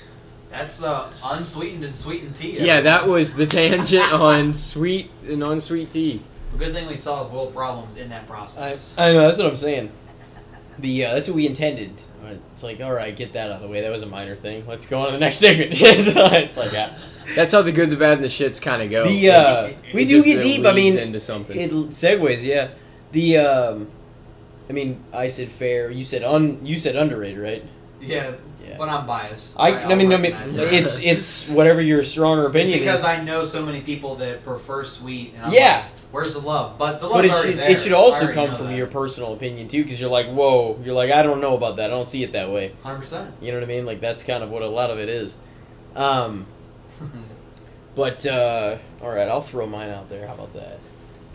We're gonna bring this a little back because Oh, we okay. were going to talk about it. I think when we came on before, but circumstances dictated we just had the night we had, and we talked about whatever the hell we did.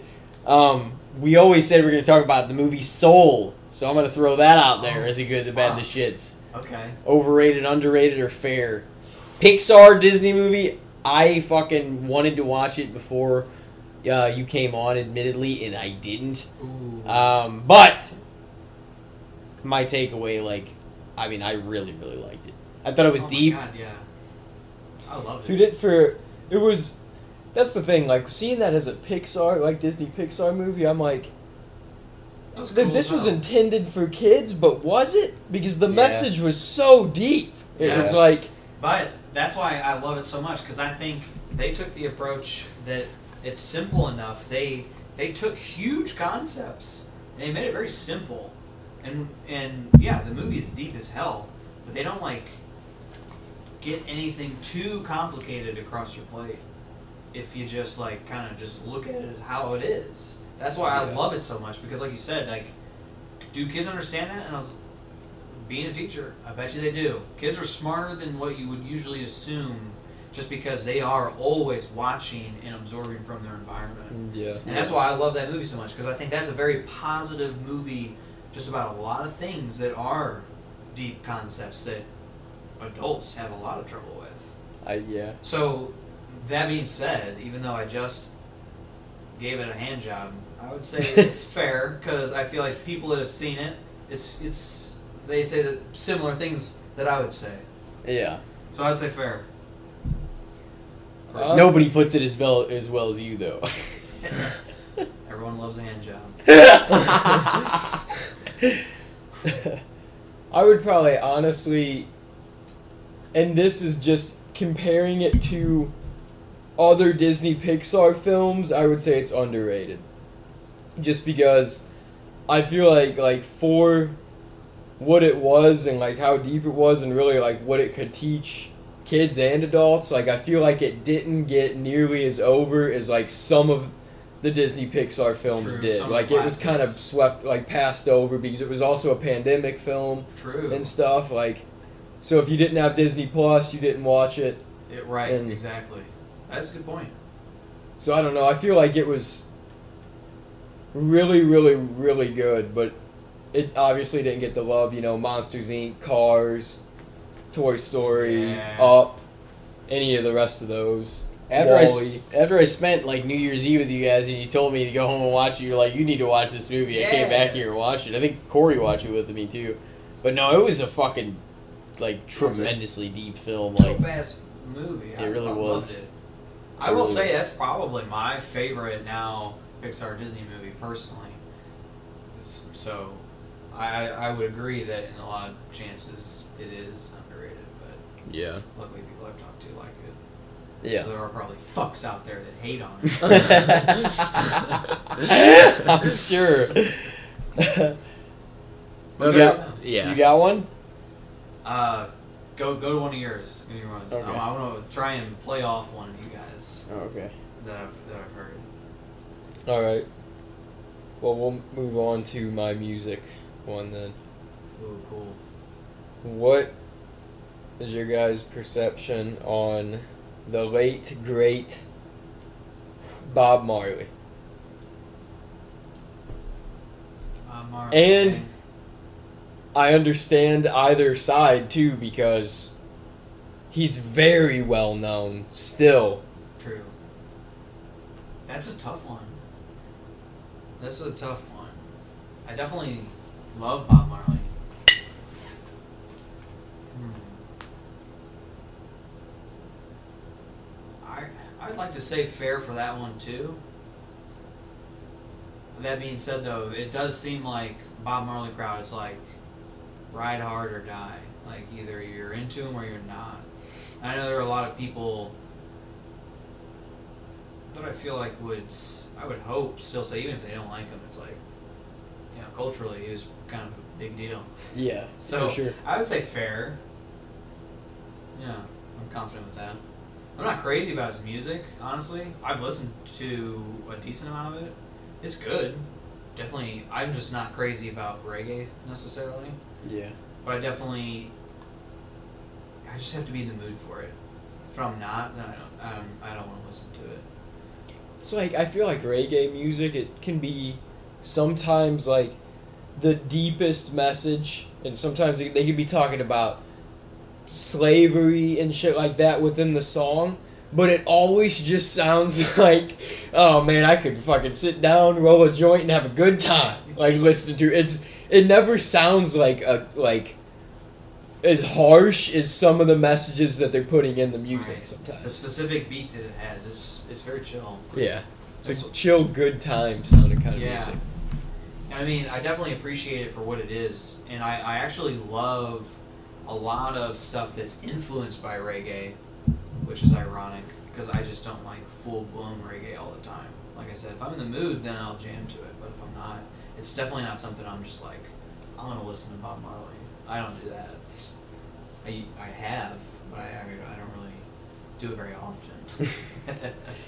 Yeah, I got. So it. fair because he's Yeah. badass. I mean, I f you fucking see his posters everywhere. Oh yeah, He's got a lot of cool You can't really- like shit. Yeah, around you can't him. really undermine his cultural impact. His Yeah, I mean, message that's was what I'm cool. So I, I would probably say fair dude. as well. Um, speaking on it, so Yeah, it's that is the thing though. He's so he's super like known still, but I feel like oh, his yeah. image and what he is is way bigger than his Yeah. music. yeah, yeah. Yeah, him as an icon is like no doubt like fucking legendary, like for sure. Yeah. So like I could yeah. Fair is definitely he's definitely not underrated, you know. Right. Yeah, he's still got a lot of attention. Who's next? All right. Let's go ahead. You wanna go? Okay. Um, One more. this is just something I was thinking about. Is like, you know, not everybody like even as a kid like gets to like come home to like a home cooked kind of meal situation. So what do you think of that in general? Like just home cooked meals or like family kind of you know like doing that whole deal? Because I would assume. I mean, you guys were always busy with sports and shit growing up and Oh yeah. everything, but you Yes. guys are a pretty well-oiled unit. We're pretty good, I'd say. Yeah, I mean, I, I definitely disagreed with a shit ton of what my parents uh, did at the time, and I would say I still disagree with it now. But I'd like to say that they they led me decently all right, and Yeah. just as far as like what our relationships are all with each other now that we're all grown and out of the house, I would say it's pretty legit. So I can appreciate that absolutely.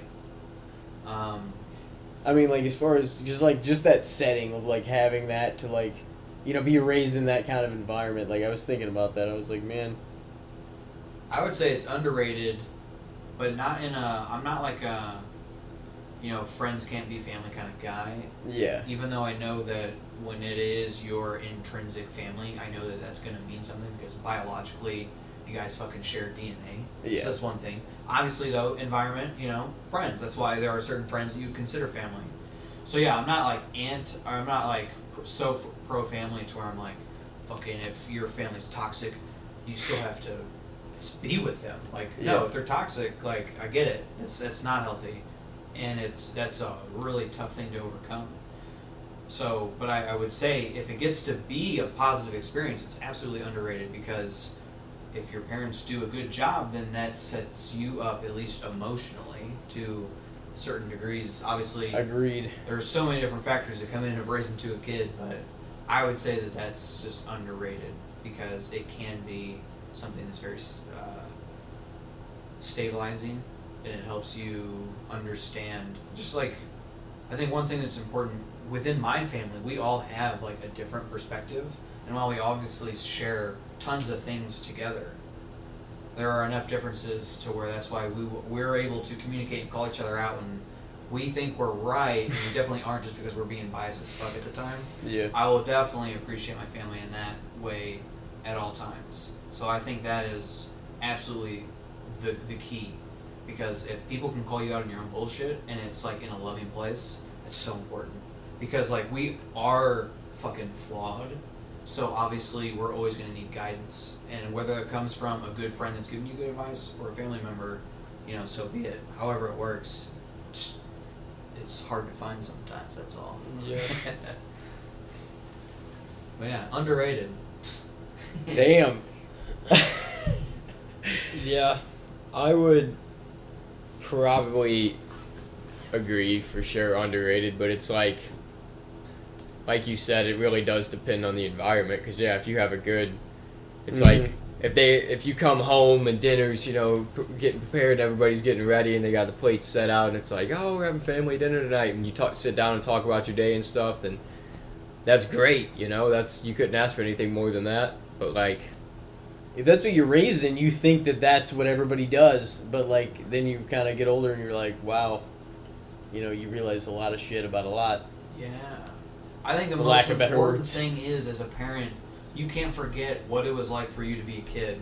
And I think that is sometimes the biggest problem with parents because then it's like your kid cannot do anything wrong in your light of sight. It's like people have to make mistakes as they're growing up to fucking sure. figure it out. And you know, you can only hope that you're able to mitigate the fucking huge mistakes that would be life altering, but you would there's got to be some like you know, we have freedom of will, so to speak, for a reason. And so, I mean, I think that plays a lot into parenting in my idea. Like I said, I'm not a parent yet, so watch me flip the switch. but I got a lot of friends, uh, and I, I mean, like I said, I was a teacher, so I got to see kids that were from broken homes that would say it's Yeah. fucking overrated, and they hate their family. So I get it. And I worked at a detention center. Some of those kids absolutely fucking hate their parents because their parents are the whole reason why they're in fucking juvenile detention. It's like it's the parents' fault, but because you know, kid in a in the United States, juvenile record is way nicer. Yeah. So their kid gets thrown under the bus for a shitty lifestyle all the time, and it's definitely Because of their fair. fucking dumbass decisions. So yeah, so you know, people like that, they're absolutely gonna say it's overrated, and I don't blame them. But that's why, my perspective, if it, I mean, it's always got to come from the right place. It's it's everything Yeah. like too much uh, if you if you like are an absolute freak about something and can't take feedback it's never to be good even if you're like supporting a good cause like you're to turn into i don't know like a bride a bridezilla uh, for a term like the the bride is like orchestrating what she wants in her day uh, and you know when it goes overboard they get the uh, the comment of that they're a bridezilla it's like the same thing that applies to everything if like you have a good cause, but you just f- are freaking out and you can't take feedback. And e- even if the feedback's not good, like that's one thing you can be right and still pursue a good cause. And that's a problem. People don't ever want to admit when they're wrong, ever. Especially like we've talked about. I've said this fucking five times probably at this point. That instant gratification. It's like if we've been proved wrong, it's like almost like we have to double down on it and be like, no, I'm right. And you look up some bullshit that, of course, on the internet is going to say you're right because you're going to look for it. There's billions of people in the world, so yeah, sure, it's out there. Doesn't mean it's right. And you're going to look for what you want to find. And you're like, well, look at this. And it's like if you're always that person, terrible, awful. Everybody wants to be that person though. At times. Oh no, and I, yeah, I'm definitely guilty of it. There's definitely been times where, you know, I see something and I'm like, oh, they're so fucking wrong, and I want to beat. Shove it down their throat. Yeah, I'm like look how right I am and how wrong you are, but that's obviously not right, and I'm stupid to think that I could be that right. Like uh, that's what wisdom's all about, like recognizing that no matter how right you think you are, and you're you're not someone else's universe, so you still could be wrong even if you think you're right. And of course, there are objective truths, but even those are stretched a lot all the time. Yeah, True. Subjectivity, they say, is the name of the game. Um, okay, so I'm gonna spit one since we're some juices are flowing. Okay. I'm gonna go music. And I'm gonna say. Last time I said Jimi Hendrix, didn't I? I think I might have Oh, you because we it. did talk about it, Yeah, but yeah. and then we like introed back in with one of his. Uh, So I'm gonna say Lil Wayne. okay. Yeah, I'm gonna say Lil Wayne. Uh, only because recently I came to a re- like a revelation of just like the mixtape era. I kind of forgot Lil Wayne was running that shit for a little bit. As far as like No Ceilings, um, I forget. There's another one that was, you know, a lot of people would argue was even better, but I definitely listened to the shit out of No Ceilings, and I definitely think that he hit a plateau in his career at some point. I won't say when because I don't know, because I'm not a master. But in my personal taste, he hit a plateau. But I would say he was influential no matter what. So, what do you Oh, boys yeah. think? Wait, I forget. When are you guys born? I forget how much older. Am I two, three? years March nineteen ninety six. Ninety six. and August 96. 96. Okay. So, probably about a five year difference. So, that's not too, that's not bad. So, what do you guys think about Lil Wayne? honestly, like, and I've said this before, if I just non biasedly just hit shuffle on my library and let shit play, the three rappers that would just inevitably play the most would be Wiz Khalifa, Notorious B.I.G., and Lil Wayne. For sure. Okay. Lil Wayne, I've listened to him fucking half my life at this point, probably. so- Oh. I don't know though. I can't say he's underrated because everybody knows his name and he's been featured on everybody's shit. True. His name's out there, but like you said, his popularity isn't now what it was at one point. I wouldn't say. Definitely. I mean, I still keep up with him and shit, but yeah, it's like No, because, the early because I'm from that 2010s. era.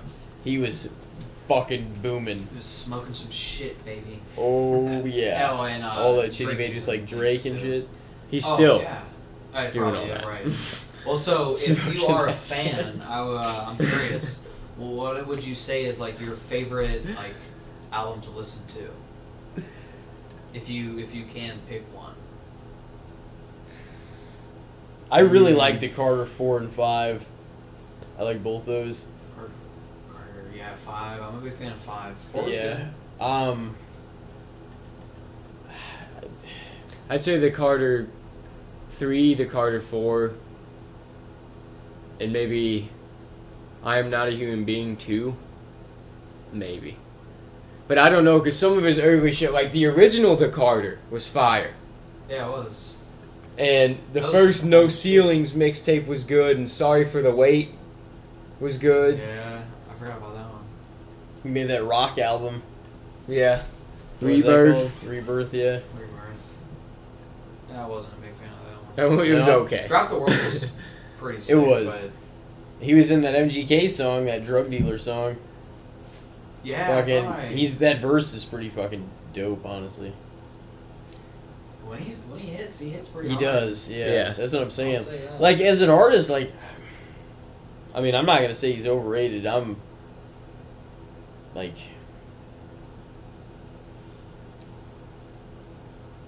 uh, I mean, he's probably fair too, to be honest. But yeah. um, I mean, I really enjoy his music and like some of his music. I think like what he can do, even if some people are like, oh, this doesn't make a damn bit of sense. It's like, man, but it's selling and like it gets over. People fucking listen to it like all the time and shit. And like Sure. people are all there's he's always got a crowd of people that are gonna you know instantly fucking download his music when it comes out brand new shit and uh i don't know i mean he might even be a little bit underrated as far as being a uh, an artist like you know what i'm saying a musician like in, in a lot of ways i think but i mean he's probably fair but i just like i think he's pretty talented Yeah. and I think at this point too, he's had a lot of people rip into him. Like, but it's like he everybody wants to work with him He because a lot of he's he's too. universally like has all these relationships with all these people, and like if you know what I'm saying, if you're that hated, like you're not gonna have all those relationships and want people to you know work with you and shit Dude like worked that. hard. Like Oh, yeah. the- No, yeah, he had- thousands. It wasn't he easy. literally was almost on every fucking big artist's album somehow and like on a feature. Oh it's yeah, hilarious because me and my driver at work today were literally having this exact conversation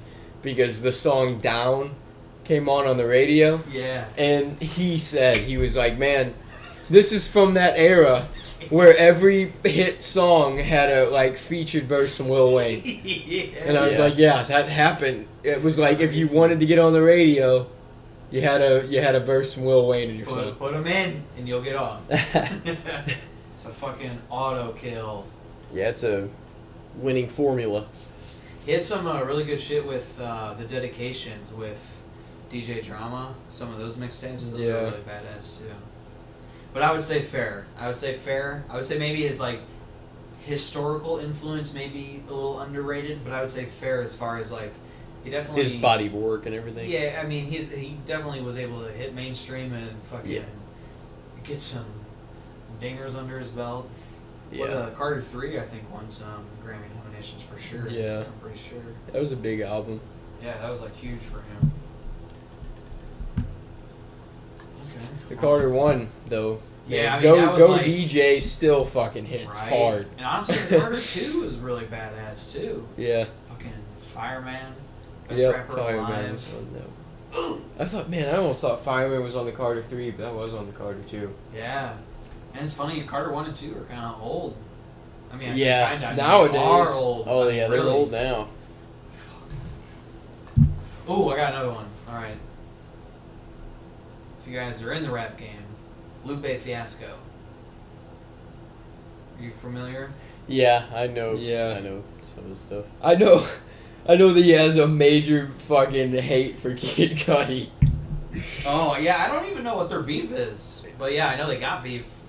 He said something like I remember after that fucking Chris Rock Will Smith slap, he he went on Twitter and said like he was like, man, these two, these two men need to talk it out and bury the hatchet, and then he said like, but it's still fuck Kid Cudi though. And it's like, but why? He's hated him for like years. That's funny. I like them both. That's funny.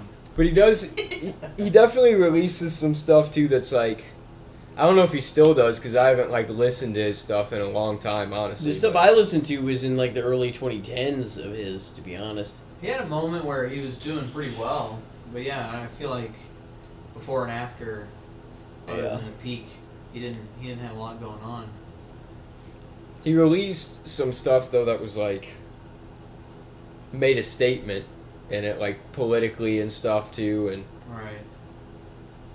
like I remember that era, and I heard some of those songs because, uh, like Anthony Herbie actually, like was into him, and he was like, he talks about some real stuff, and he was like always trying to play him and shit, and that made me not like him for a minute. I was like, man, get him the fuck out of here. Right. When people when they do that, when they like invade you like that. Yeah, the way he does it too. I love Anthony though. Man, yeah. Same thing with Tupac. We would always get into it over Notorious Big and Tupac because you'd always be fucking ridiculous about Tupac. And it was like, Is it because you're a Biggie fan? I maybe it was because of that, but it was also just because he was ridiculous about any of the shit that he supported. Just being on, being on? Yeah. Lupe Fiasco. I honestly, I'd probably say overall his body of work and stuff probably underrated because yeah, he had like a few like a small stint where he was pretty known mainstream and he got on the radio and I mean a lot of rappers that seen as like a a bad thing like a thing in poor taste. Like a lot of the rap games, like, oh, you went mainstream, you got on the radio, you're shit now. right. You know? True. So, The whole underground versus mainstream battle. and I feel like the Oh, yeah, underground hip hop game is getting bigger and bigger and bigger now. Yes. So, A lot of streaming services to release your music. Hell yeah. Uh, you know, I don't know if I'm gonna have an accurate answer, like because I haven't really listened to any of his albums, like as of recent. You know what I mean? I've probably heard some songs, and some songs I don't really mind, but I mean, like he definitely had a few songs that like really fucking got over big. Like what was that song? The show goes on. Oh yeah, that one was big. That was, Yeah. I would think. Uh, you may have some other ones that are like streamed higher, but I remember like that was like when he was getting played on the radio and shit. yeah, Yeah, that was a radio song. yeah.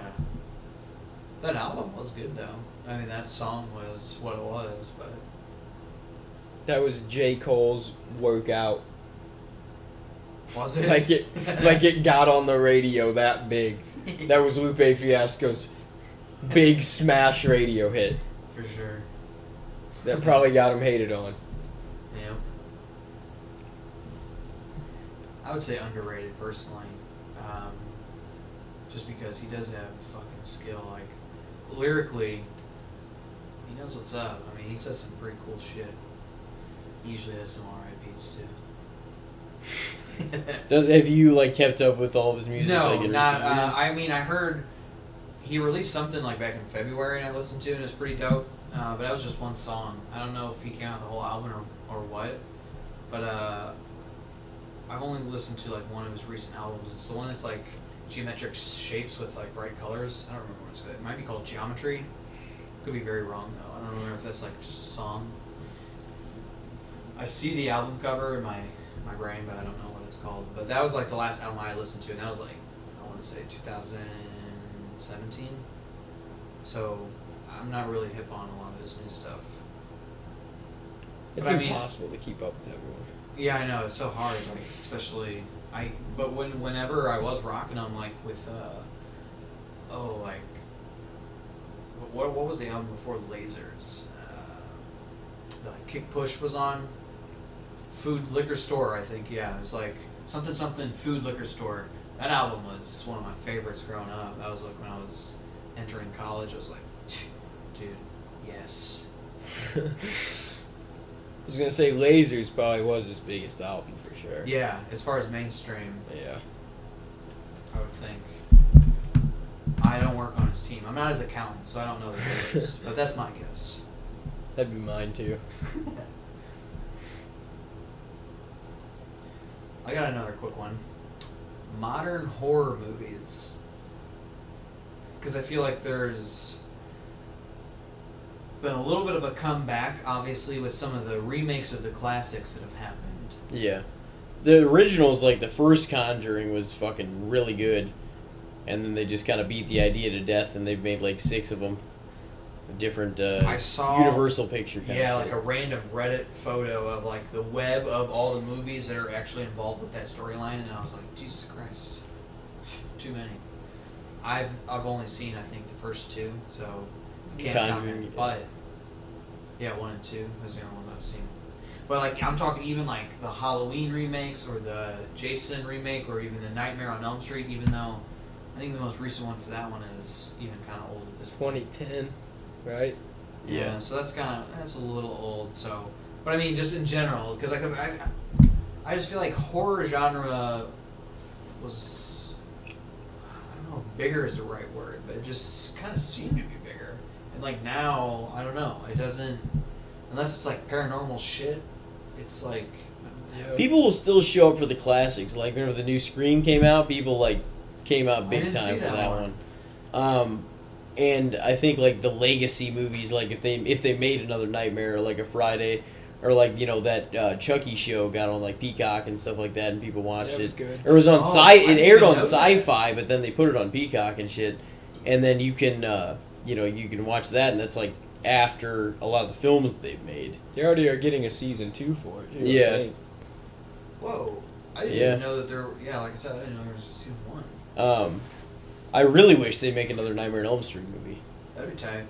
I feel like what they could do now with the Freddy could be pretty cool. I think Robert Englund could still play him while he's still fucking alive, man. And I wish they'd do it. You know, you could do anything now. Like they could, they could make it work. Yeah. There's there is some decent ones coming out. Like I, James Wan makes some decent ones. Like I thought *Malignant* wasn't too bad. I didn't see That's Yeah, like we a newer that. one. Uh, Jordan Peele. I don't know if you could consider those horror, but they're kind of like thriller. Yeah, they're like Psychological, psychological yeah. thriller. I like those, like Us and uh, Get out. Get Out. Yeah. Was he, did he come out? Or One's coming out this year. About to come out with another one. Yeah, I thought those were good. Oh, the new Candyman. I had never seen the original, so I can't uh, compare. But didn't Jordan Peele do the remake of Candyman? He helped write it. Yeah. Okay. That one was that was interesting. Yeah. Yeah, that was a really good one too. I don't, I don't mind though. seeing that one again. They're all they're all that is the thing though. There is some original concepts, Right. but it's mainly adding on to the Conjuring or they're remaking old shit for the most part. Yeah, new line. All they they fucking want to do is add on to uh, the Conjuring, like the universe and everything, with, with like with the Nun and with the Conjuring Two. Right. All the that shit one. is somehow connected. Annabelle. Yeah, uh, Annabelle. I haven't even seen any Annabelle. I've seen one Annabelle. That's it. And I mean, How many is there? Three. I, I think three. I think. Jesus. Quote me, I dare you. No, I don't know, but I think. But Get that clip. uh, I always find it fascinating that Danny McBride has done the new Halloween movies, Oh yeah, yeah. Yeah. He helped write He's those. like yeah, a writer and a director for that shit. And because uh, do you guys watch uh, Righteous Gemstones? yeah. I think that show's pretty fucking funny. Oh, it's fucking great. Did you watch Eastbound and Down? yes, and that's It was why, fucking man, great. that's like original. I mean, he could have had shit otherwise, but I feel like that's the earliest that I found out about Danny McBride was Eastbound and Down. That Mhm. show is funny as hell. He Yeah. is so good at being just a f- dick. Oh yeah. Man, he just knows what to say to just like absolutely hate on people. It's so funny. the Righteous Gemstones, uh, yeah, like we came across that and we're like, oh fuck, let's start this series, and it was easy to get caught up because they're only in like season two or just finished season two. Yeah. But it's entertaining as hell, and like it's it's got him, it's got uh, what's his name? John well, John Goodman. Goodman's in it, but also uh, what's his name? Adam Adam Devine. Adam Devine. yeah. Yeah, He plays that a funny dude. character. Yeah. He's you like think he could be gay, but you're not sure. It's never. It's it's always there, but you, it's like never like actually said. Yeah. Him and that one dude, I, I forget that guy's name. Oh, He's uh, the ex Satanist. Yes, I don't remember his name either. Keith. I think it's Keith. Yeah, it definitely started with a K. Oh yeah, it could be definitely different. I don't remember. But man, that His that name was is- like Kelvin or something, right? I think so. Calvin. Yeah. Yeah, that ex Satanist guy. Whenever he's in like that club and he's getting like all those temptations, uh, and he's like trying to resist, and it's like, I found God. I found. God." Yeah. It's so fun. He finds him and he's like, oh fucking. I don't even know what was happening, but something, something wild was going on. They said they intend on that like going their longest show, right? Like uh, Adam McKay and whoever the fuck that was directing it. Oh really? They said like yeah, like longer than Eastbound and Down or like that va- like Vice Principals, I guess it was. Oh, I didn't yeah, really- That was only like what? Uh, Two seasons maybe. yeah, that was pretty short. Um, was. I didn't really see much of that, but I mean, I saw all of Eastbound Down like many years ago, and I thought it was fucking hilarious. Oh my god, for sure. Um, he's definitely got to be positioned in the right roles, but like he, I mean, it's, but he's fucking hilarious. Danny McBride. Whenever in uh, what is it? This is the end, uh, like that end of the world movie. Yeah. Uh, whenever he had Channing Tatum like all chained up and humped his leg, man, that was so funny. He's like, what's it look like? A fucking cannibal, dog. I just loved that Channing Tatum was uh, playing that role. That was so perfect. it's fucking Channing Tatum. Right. He was like his gimp.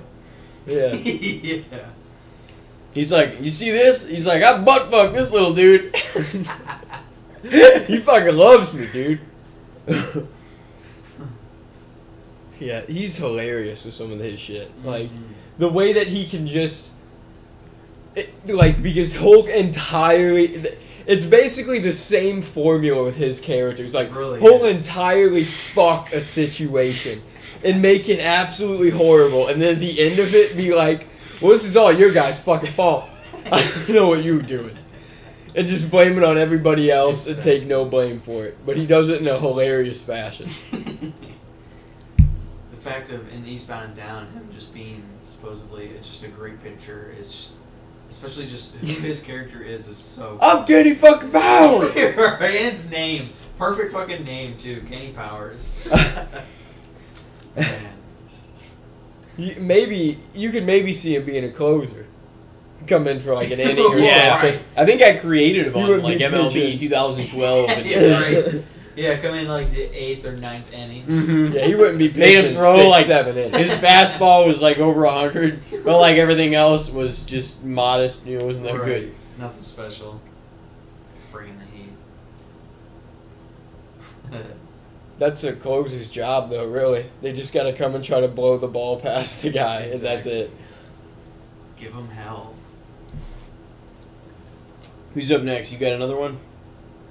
Yeah, it kind of like following up on the home cooked meals thing a little bit, but it's sort of a different path.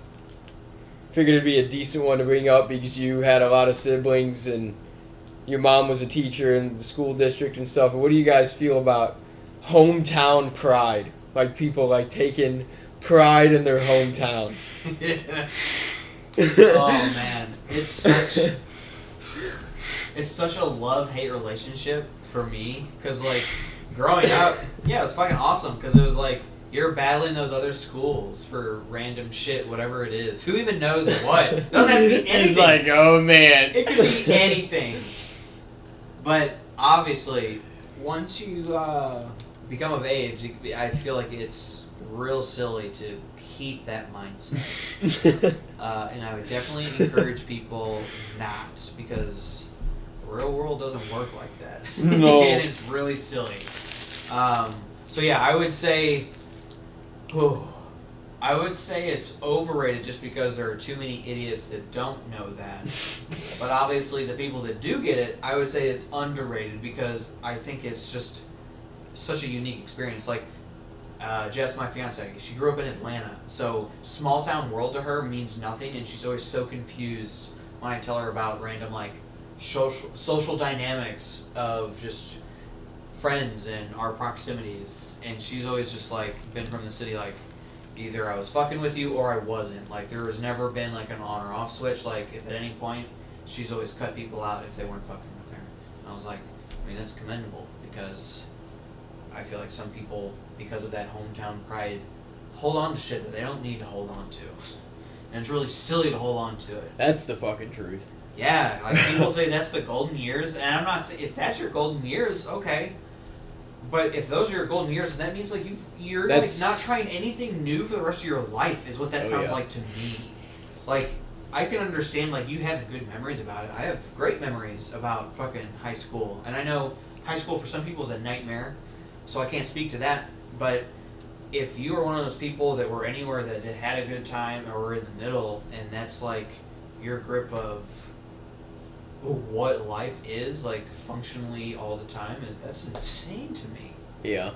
Especially when you find out Hillsboro. I mean, we're in a small town. We're not the smallest, but we're pretty small. What did we recently broke three thousand? I think in the uh, that was like the two thousand. I think twenty census. Uh, we broke three thousand. It could And be how like four thousand because uh, yeah, I don't know. Who fucking knows?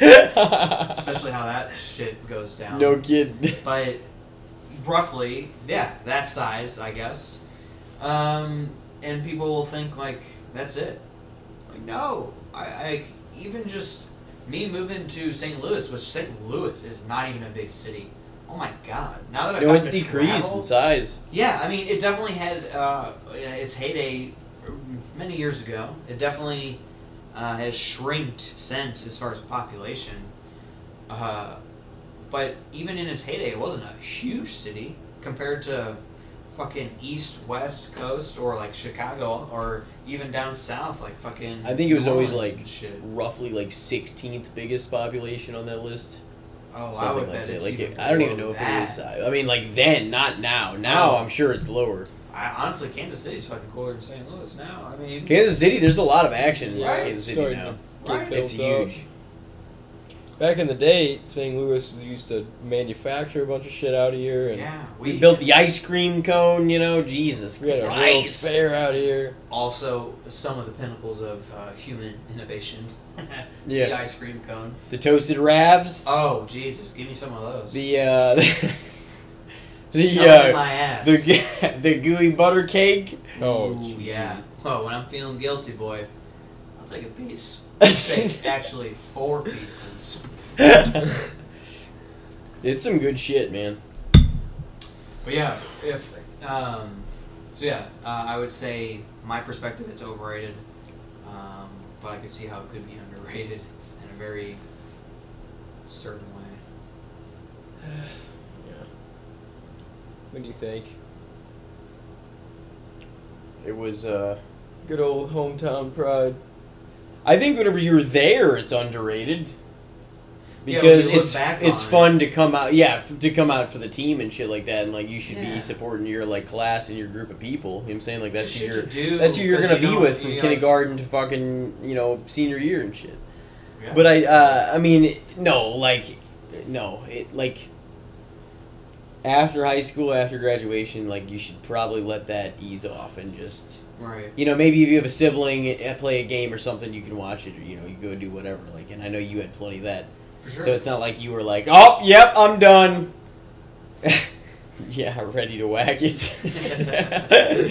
Fucking. Some people though. But like, I mean, yeah, I like after high school, it's not. I like. I mean, I don't.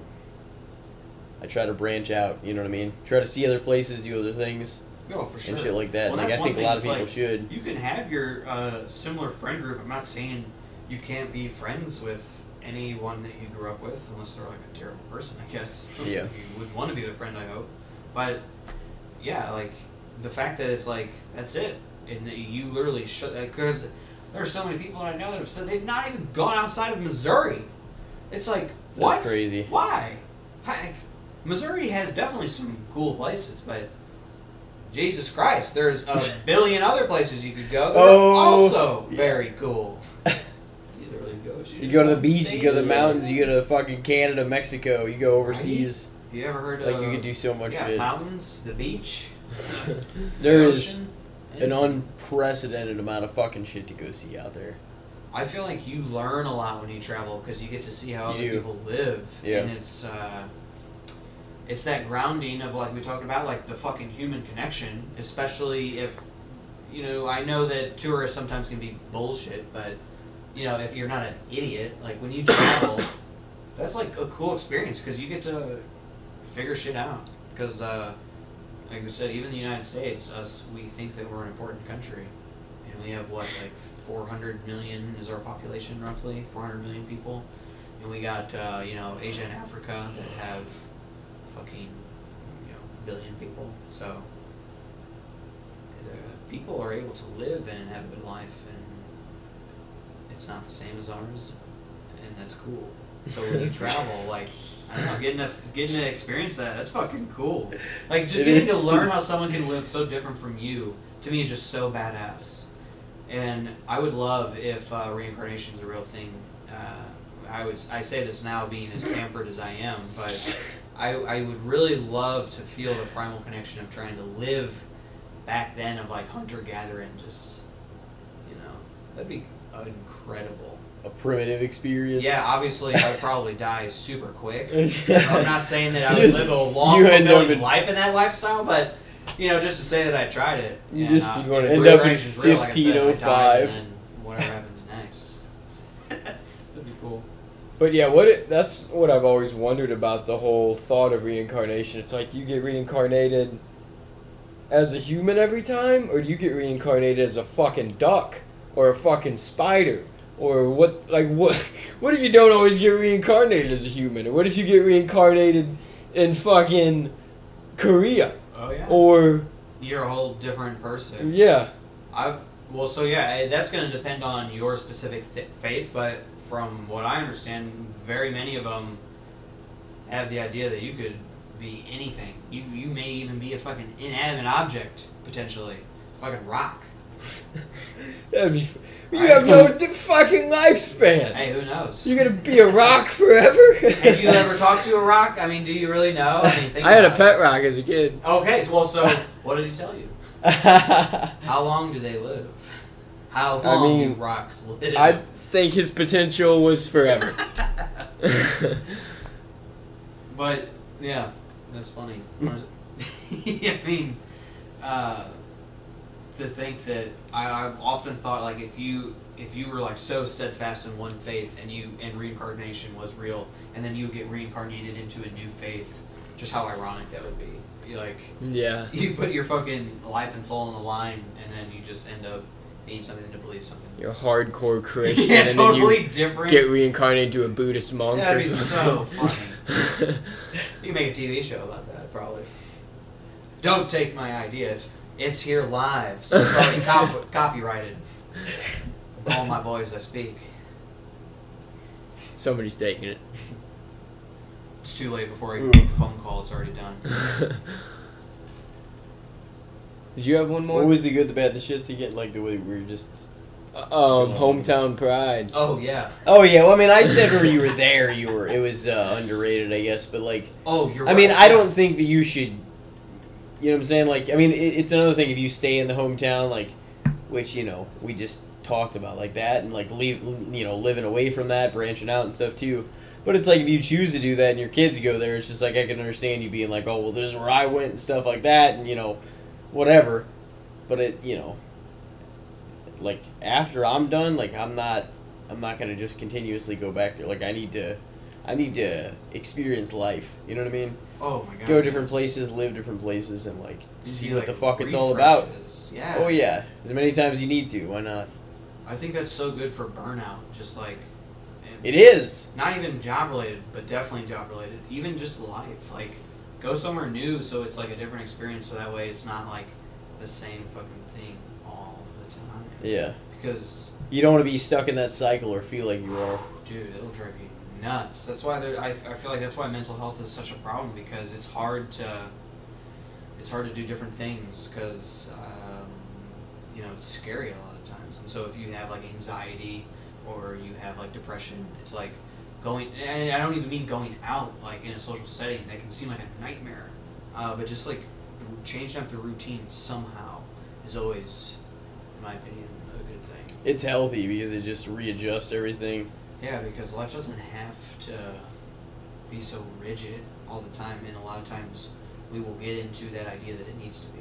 into that comfort zone of like no Right. breaking out of it because we we construct a place where we're just so Like I'm expecting comforted by these things. all yeah. the time, so I all expectations are met, but they're not always high, and they're like, all right, well, let's just do this and let's live. You know what I'm saying? Yeah. And it's just there's just so much to do, man. There's There just so much that you can see. You can like, and I always think about that. I'm like, you know, it's it's worth it, like to get out, fucking branch out, like Oh my god, yeah. just throw yourself into fucking the goddamn wilderness and see how you do. Absolutely. You know what I mean?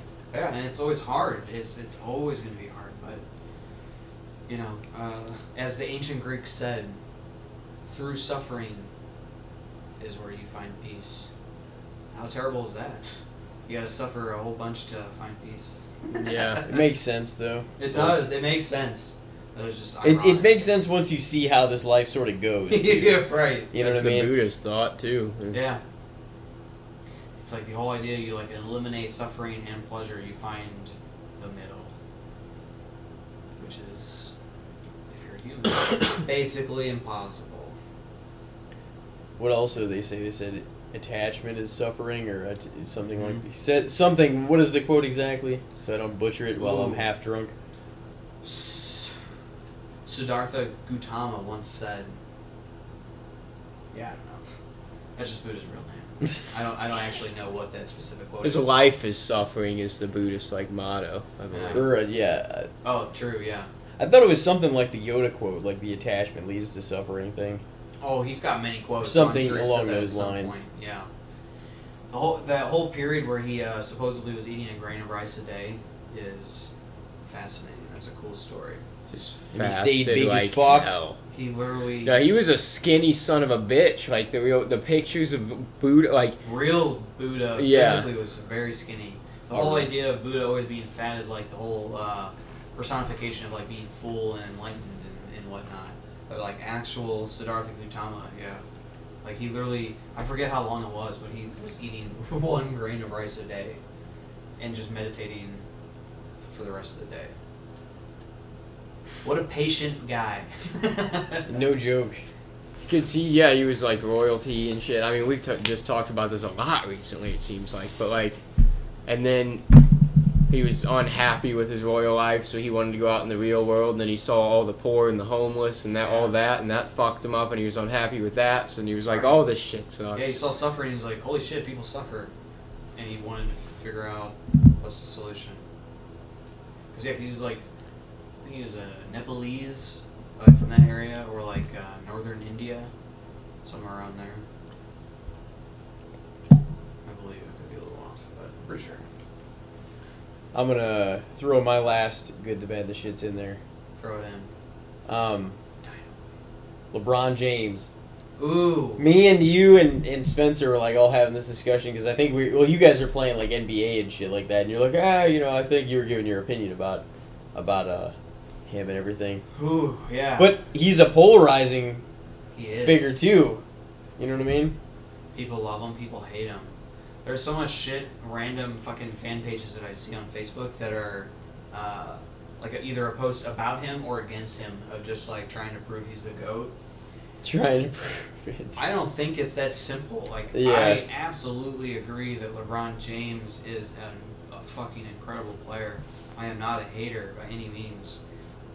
But there are so many players that at any given point in their prime were the best at that given point in time. Like when you see people that are scoring, like Wilt Chamberlain, he fucking was getting 50 rebounds a game and or well that was like his high point was fit but he was averaging 50 points a game and something like 27 rebounds a game how is that even possible and then you know you can say well he's old so he didn't play against like the hyper athletic people that are playing now which is also true Yeah. so that's why it's like when you compare Michael Jordan, LeBron James, I feel like it's just not a fair comparison because they didn't ever play against each other, and they're definitely not ever going to now. So it's like, you know, if it's they're both incredible, and I I would agree with your argument of both of them being the goat, whoever you would choose.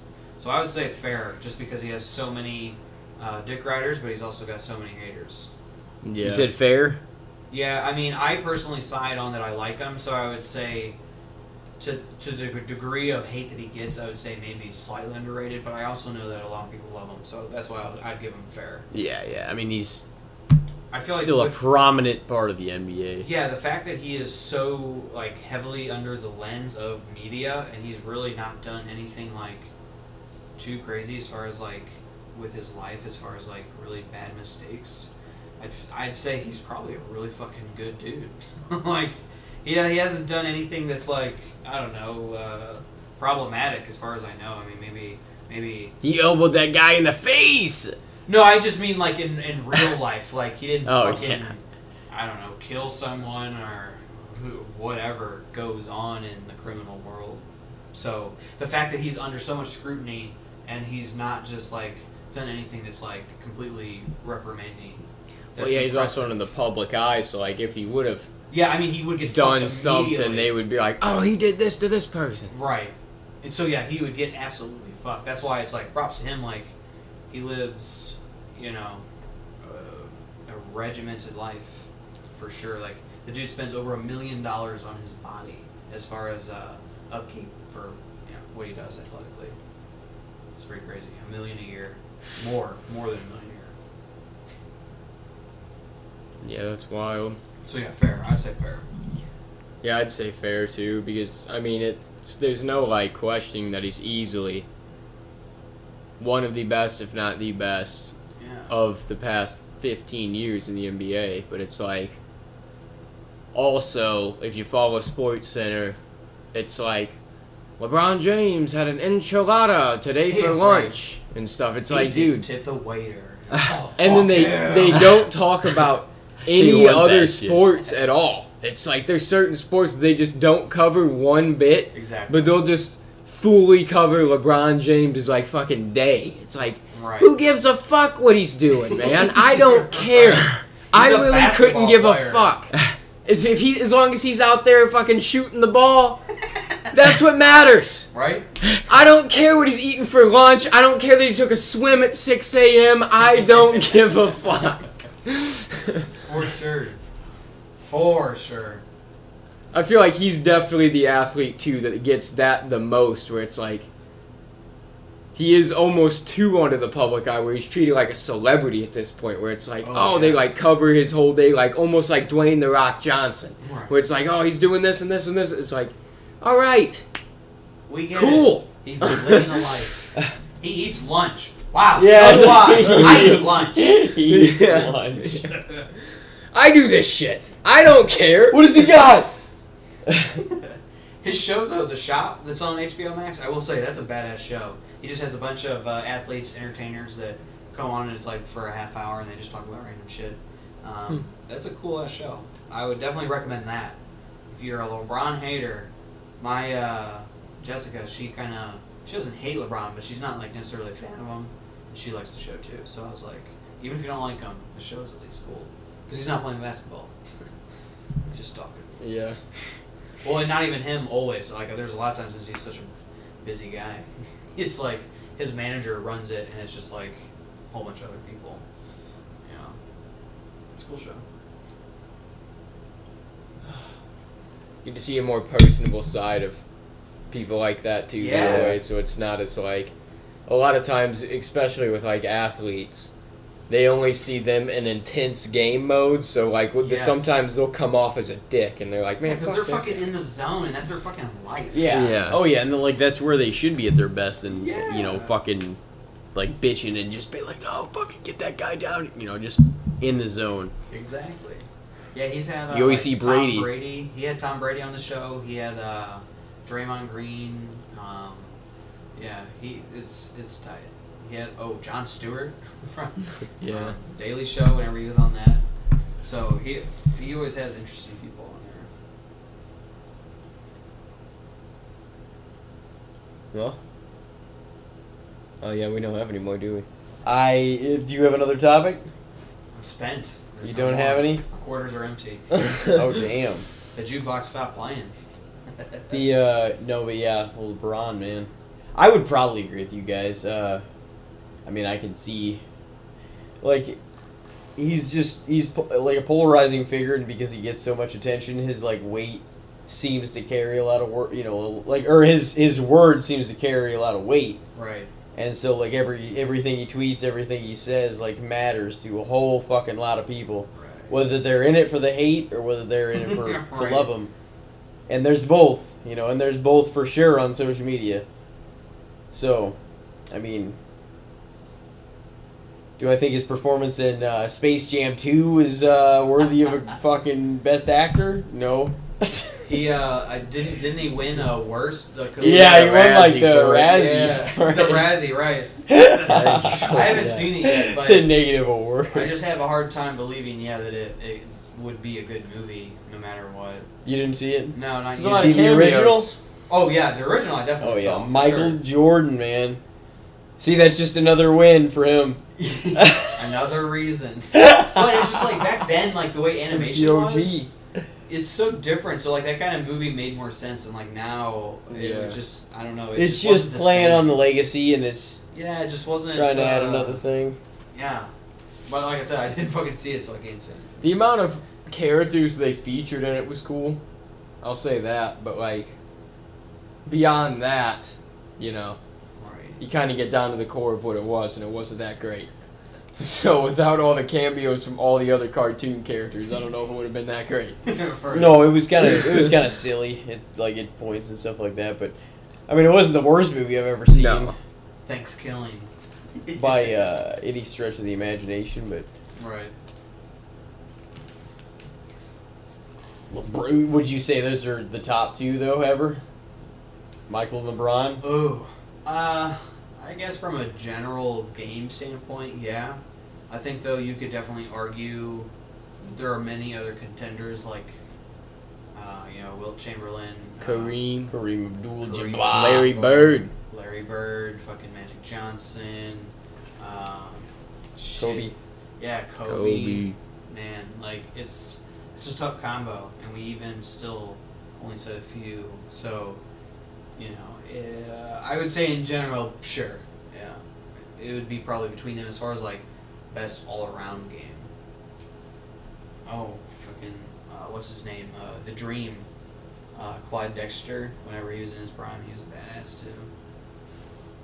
Before like Steph Curry, Larry Bird was like the fucking three machine. Yeah, Back like way back in the day.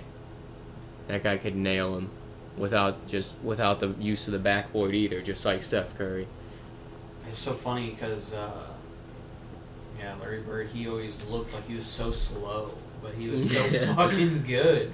like, it's kind of like, uh, what's his name? Uh, Luka Doncic. Like, Reese now, he's Yeah. like, he looks so slow, but he's, he does, he's so good on offense. Fucking scores 40 points in any given night. It's crazy. Who do you want to win the uh, finals? Oh, uh. I I don't have a preference. I wouldn't mind seeing uh, Chris Paul, Devin Booker getting a championship with the Suns. Um, but yeah, I don't. I don't necessarily have like a favorite team. I just like care more about good basketball. I just want it to be fucking good games. It's always fun to see like some history being made too. Like, oh, it's their first time in however many years Yeah. and shit, or it's uh, this guy's first championship.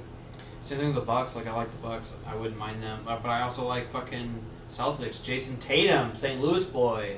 Yeah. He's uh he's been doing really well. So yeah, I, I, I care more about certain players. So as long as certain players play well, I honestly don't really care what team wins. Yeah. I've never been like, especially since St. Louis doesn't have a team. I've never been like die hard like any team specifically. Like there are teams I like to watch just because players that I like are on. But if they would get traded, I would still fucking Follow watch- them over yeah, the team. whatever team that they get traded to. I understand that.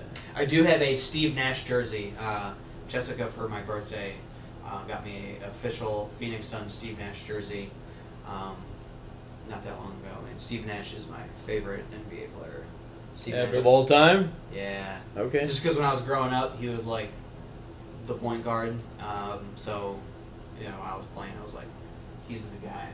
My two growing up favorites, different eras, sort of, but I also like Carmelo Anthony a lot. Ooh, yeah. But he's not- Probably as much as I liked Dirk Nowitzki Ooh, yeah. and Allen Iverson. Uh, Iverson was fucking tight. But yeah, those probably were the top three growing up for me. I can see that. I definitely, I actually in eighth grade started wearing a sleeve because of Allen Iverson. Uh, I didn't wear it in games. I only wore it in practice because I was like, I thought it was like too much to wear it in a game. But practice, I fucking rocked it, and I was like, I'm just like Allen Iverson. Allen Iverson, man, he he got that's so insane that he changed the game too because he would like dress all insane in pre games and he would come out and he would like do his own shit and kind of like cornrow his hair and do all this stuff and people are like oh he's fucking doing it this is distasteful to the game of basketball he's bringing all this street stuff in here and stuff and it's like now everybody's doing it Right? like he just He he icon. ushered in the new era really He really did. Because everybody kind of grew, all the guys in there now kind of grew up around then too, and they're like, "Oh, that's dope. I want to do that." Exactly. and the dude was what, like low six foot? I don't remember. Yeah, he was a short dude. Yeah, and he's fucking scoring. It, he he's one of the all-time scorers. He averaged, I think, like 26 points a game. That's fucking legit for his whole career. That's fucking super legit. He's Yeah, that's tiny. insane. Like, people in the NBA, it's so funny. Like you Oh, see, like yeah. people that are like six three or six four, and they're small in the NBA, but in real life, you're like, you're fucking huge. So it's like these people that are well beyond six foot, and like uh, Joel Embiid. He's, isn't he fucking like seven one? And He's yeah, he's Dude, or uh, what's his, what's the other guy's name? Giannis. Pelicans, or yeah, Giannis. Uh, who's the guy on the Pelicans? He's oh younger. yeah, Zion. Yeah, These people are fucking massive. They're like Zion was so fucking big that in Duke, he like he fucking tried to cut a tone in his shoe, and he fucking blew his foot out of the side of the leather. He like tore the stitching Yeah. and blew his foot out of the shoe.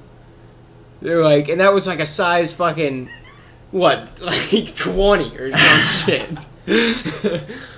If you've uh, if you've never seen, I definitely ask you to watch it. Look at shit like random clips. You can just like in YouTube say Zion Williams clip of playing in high school and the shit that he was doing in high school over these fucking little dweebs.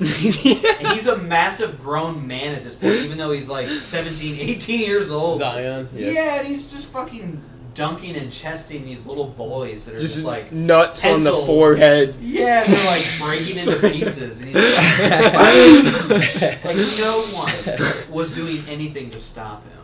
I can only imagine what it was like to be him playing in high school. Oh, you! He was It like, "This is the greatest thing ever." Fucking, he's like gym class heroes or some shit. He's like a god among men at that point. People from counties over were coming to watch. They're like, "This kid, he's. I mean, It's he's about. He's gonna fuck our school up tonight." But I'm going to that game. right. Oh yeah, he's you gotta see. He's gonna put asses in the seats. No doubt. If you were at school about to play him though, you'd be like, "Fuck this." Yeah, like what what am I supposed to? Especially like someone like me, like I was fucking I don't know 140 pounds when I was playing like my senior year, so he would have just done one like little drop step and like just crunched me into like a paper ball. Like you see him, you see him charge and put up the wall. Fuck no! I'm getting out of this way. Yeah, the wall, you fucking get knocked down and die with his sheer somehow 18 year old pure man force. He was already like, probably like 6'10", 285 or some shit. He was. I don't even understand how he was that big at that age. Like he was literally Shaq playing in high school. Basically, it was so nuts. And the thing is, like, I ain't trying to shit on him now, but like, Oh, he hasn't played like for a whole com- year and a half. compared to yeah, and even his like figure and his stat, and, like what he was in high school and college compared to what he became almost immediately in the NBA right? was like tenfold different.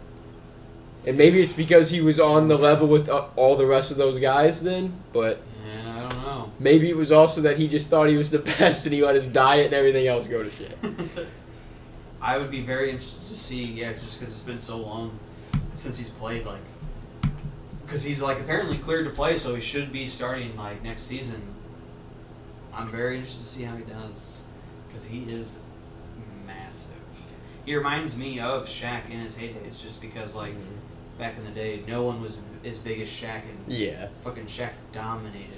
Back Dude, then. Shaq's still relevant. He's still in all these goddamn commercials. Oh my god, he's in. every he's- commercial. his he's, presence uh, is felt like everywhere. Forever. He's still an analyst. Yeah, he's on uh, whatever uh, one of the main dudes um, with the NBA broadcast for sure. Oh He's yeah. always I do. He's in those gold bond commercials, those the general commercials. Those commercials fucking suck. Gold Bond. Dude, no, that uh, new one though, where he's The sitting in the general- shower and it sounds good, and then he gets out and it sounds terrible. That that one's one, pretty I like good. that one. I honestly like Is it? it. Man, He took a fucking uh, table bump in AEW wrestling. Yeah, They were like Cody, yeah. They were like he was on the edge of the apron and like he got tackled like through a table on the outside. He, he was he took it. He's just like fuck it. He's like I'll do it. dude. He always I- wanted to get involved in wrestling and shit. I saw some is awesome. podcast that was like talking about that bump. And they're like, if you if you just look at Shaq's face right after he went through the table, it was uh yeah, I'm too old for this shit, man. I'm never doing this again. I'm letting it fly, but this It's is like, the last ah. time. But the fact that he did it on live TV, I fucking love it. that is bad. Like actually. shit, like he's willing to. He's like, oh fuck it, I'll do my own stunts, kind of thing. Well, he even had that show uh, where he like went against like every major athlete in their sport, Mhm. like uh, like swimming against Michael Phelps and whatnot. And it was like only one season because it was just like I guess however many episodes there are sports. But he like competed against every major athlete. It was it was hilarious because he's just such a huge dude. Like him trying to swim was funny. Like he got a huge head start, and Michael Phelps still just barely beat him. I mean, Michael Phelps is like inhuman when it comes to swimming, but. yeah. I can imagine Shaq probably couldn't cut that turn near as fucking quick as Michael yeah, Phelps. right. So. I feel like that like made a huge difference. Well, and also his dive too. His dive, I'm sure, was not as elegant as uh, what uh, Michael Phelps did. I bet Yeah. not. Boy, just fucking basically flopped into the water. I love Shaq. No, he's an entertainer for sure. Like he's He been is. involved in the public spotlight like ever since you know he fucking left the game. He's got a couple of rap albums. Does he? Yeah. They're not terrible. I mean, I'm not saying he uh, is incredible, but they're not terrible. He's also DJ Diesel. He's an electronic DJ too. He came to yeah, I forgot. He came to St. an Louis actor? for Mardi Gras. Uh, he did Yeah, a I set think I heard somewhere in that. Soulard. Which I was kind like, of funny. yeah, I was like, what? I would have went to that shit just to see Shaq. Tickets honestly. were mm, like 125 bucks. Never mind. I Yeah, would've went I to was that like, shit. I wanted to go too, but then I was like, okay, I'm not gonna. Between me and my girl, that's gonna be fucking 200 whatever bucks. Like, no thanks. yeah. I'll just get wasted at home. Sometimes it's cheaper. You like you go to Point Fest, you go to any of those Oh, fucking venues, and like you pay like 150 bucks because you get double shots of whiskey and coke and shit like that. Sweat it all out on the tarmac. I know it's expensive as fuck, It and the shit gets watered down anyway. They put like half of its ice. Yeah, we uh we recently went to uh, Spencer actually. So Jess had never gone to a rave, and have you ever guys ever heard of Twenty Seven Twenty? It's Yeah, on Cherokee yeah. Street. So we went there, and uh, I guess it's a rave. It's not like a fucking full blown rave though, but it's it's a I guess a little small it's- St. Louis. like rave. Was that where we went to rave Christmas? For- Yeah, Yeah. that was where we went to the Christmas rave. Okay, so- yeah, okay. So uh, Jess had never been to anything like EDM like that, and that was her first time, and it was fun. But the point is, their drinks were expensive, and we would just get straight up just vodka sprites, and uh, a lot more soda in there than booze. It definitely didn't have a bite to the drink. I wanted to get jiggy with it, with those bass waves. You should just you should just walk over and be like, hey, Give me one. Smidgen Isn't more. jiggy enough, yeah. you're- Go ahead and uh, I'm paying a pretty good price here. lift your elbow a little bit. There you go. I'll slide you a couple bucks if you uh, Just one. knock a little more in there. It was fun though. Uh, you looking forward to getting married? oh yes, I love her. Um, she is so incredible. If it wasn't for her, my life would be a train wreck. so absolutely, all homage to her. I'm very excited about it. Uh, would be a train wreck. I would, man. Like, I had a friend. Her name is. Uh, shout out to Sister Wizard. She has. Uh, she's in a band, but her name's Madison, and uh, she's she had mentioned like whenever she had first met Jess, that she was like she's the perfect person for you because we were really good friends for a while, and so we grew up. Whenever I was, this was when I, I call it the Magnolia life. It was when I was living in East Tower Grove, St. Louis, uh, and you know Magnolia Street in, in this area was not super great, and so I was just you know living paycheck to paycheck, and she was like, "Your life is chaotic," and it, uh, Jess has helped me not be so chaotic. So, yes, homage to Jessica. Forever. and it's funny too. We're actually doing a uh, joint bachelor or bachelorette party. We're going to Atlanta for it, and uh, so many people have been like, "Oh, you guys should do it separate." Blah, blah, blah. And it's like, well, like we love each other, so we like hanging out. And uh, if we get to hang out with six of her friends with six of my best friends, we got to rent out this really bad ass Airbnb. Um, so it's like if we can fit the people and like have twelve people come here, lower the costs per person. Why the fuck not? And we're gonna have a blast in Atlanta. You guys ever been to Atlanta? yeah, Drove through it a few times. yeah. Check it out. It's definitely a cool city. It's a beautiful city, like too. Like even in the It morning is. or like late at night and shit, you can see everything. Traffic fucking sucks. But Their airport, their airport's like the busiest in the nation it's because it's like a big fucking airport between Florida and you know everybody else where they go because Florida's a huge fucking destination vacation. Yep. So it's like like they told me I was just like, huh, it's like crazy, like more than LAX or. But Yeah. also in California, you got a fucking, you got like uh, you know the Orange Beach one, you got the Long Beach one, you got um, Orange County. You know, you got a Oh, lot of there's so different. You fucking. whole- You got a lot of different like airports you can fly out of. yeah, so like you got the Bay Area too, and then you even have like southern New like, York, San too. Diego. And So New it's like that's right. not the that's not the. From know, what I understand. Atlanta is the biggest airport in the country. It is, yeah. Well, I can tell you how, how many times because her family still lives there, so we visit. You know, however many. It's a nice year. airport. It is so nice. Yeah. Like when you compare it to St. Louis's Lambert Airport, it's dog shit.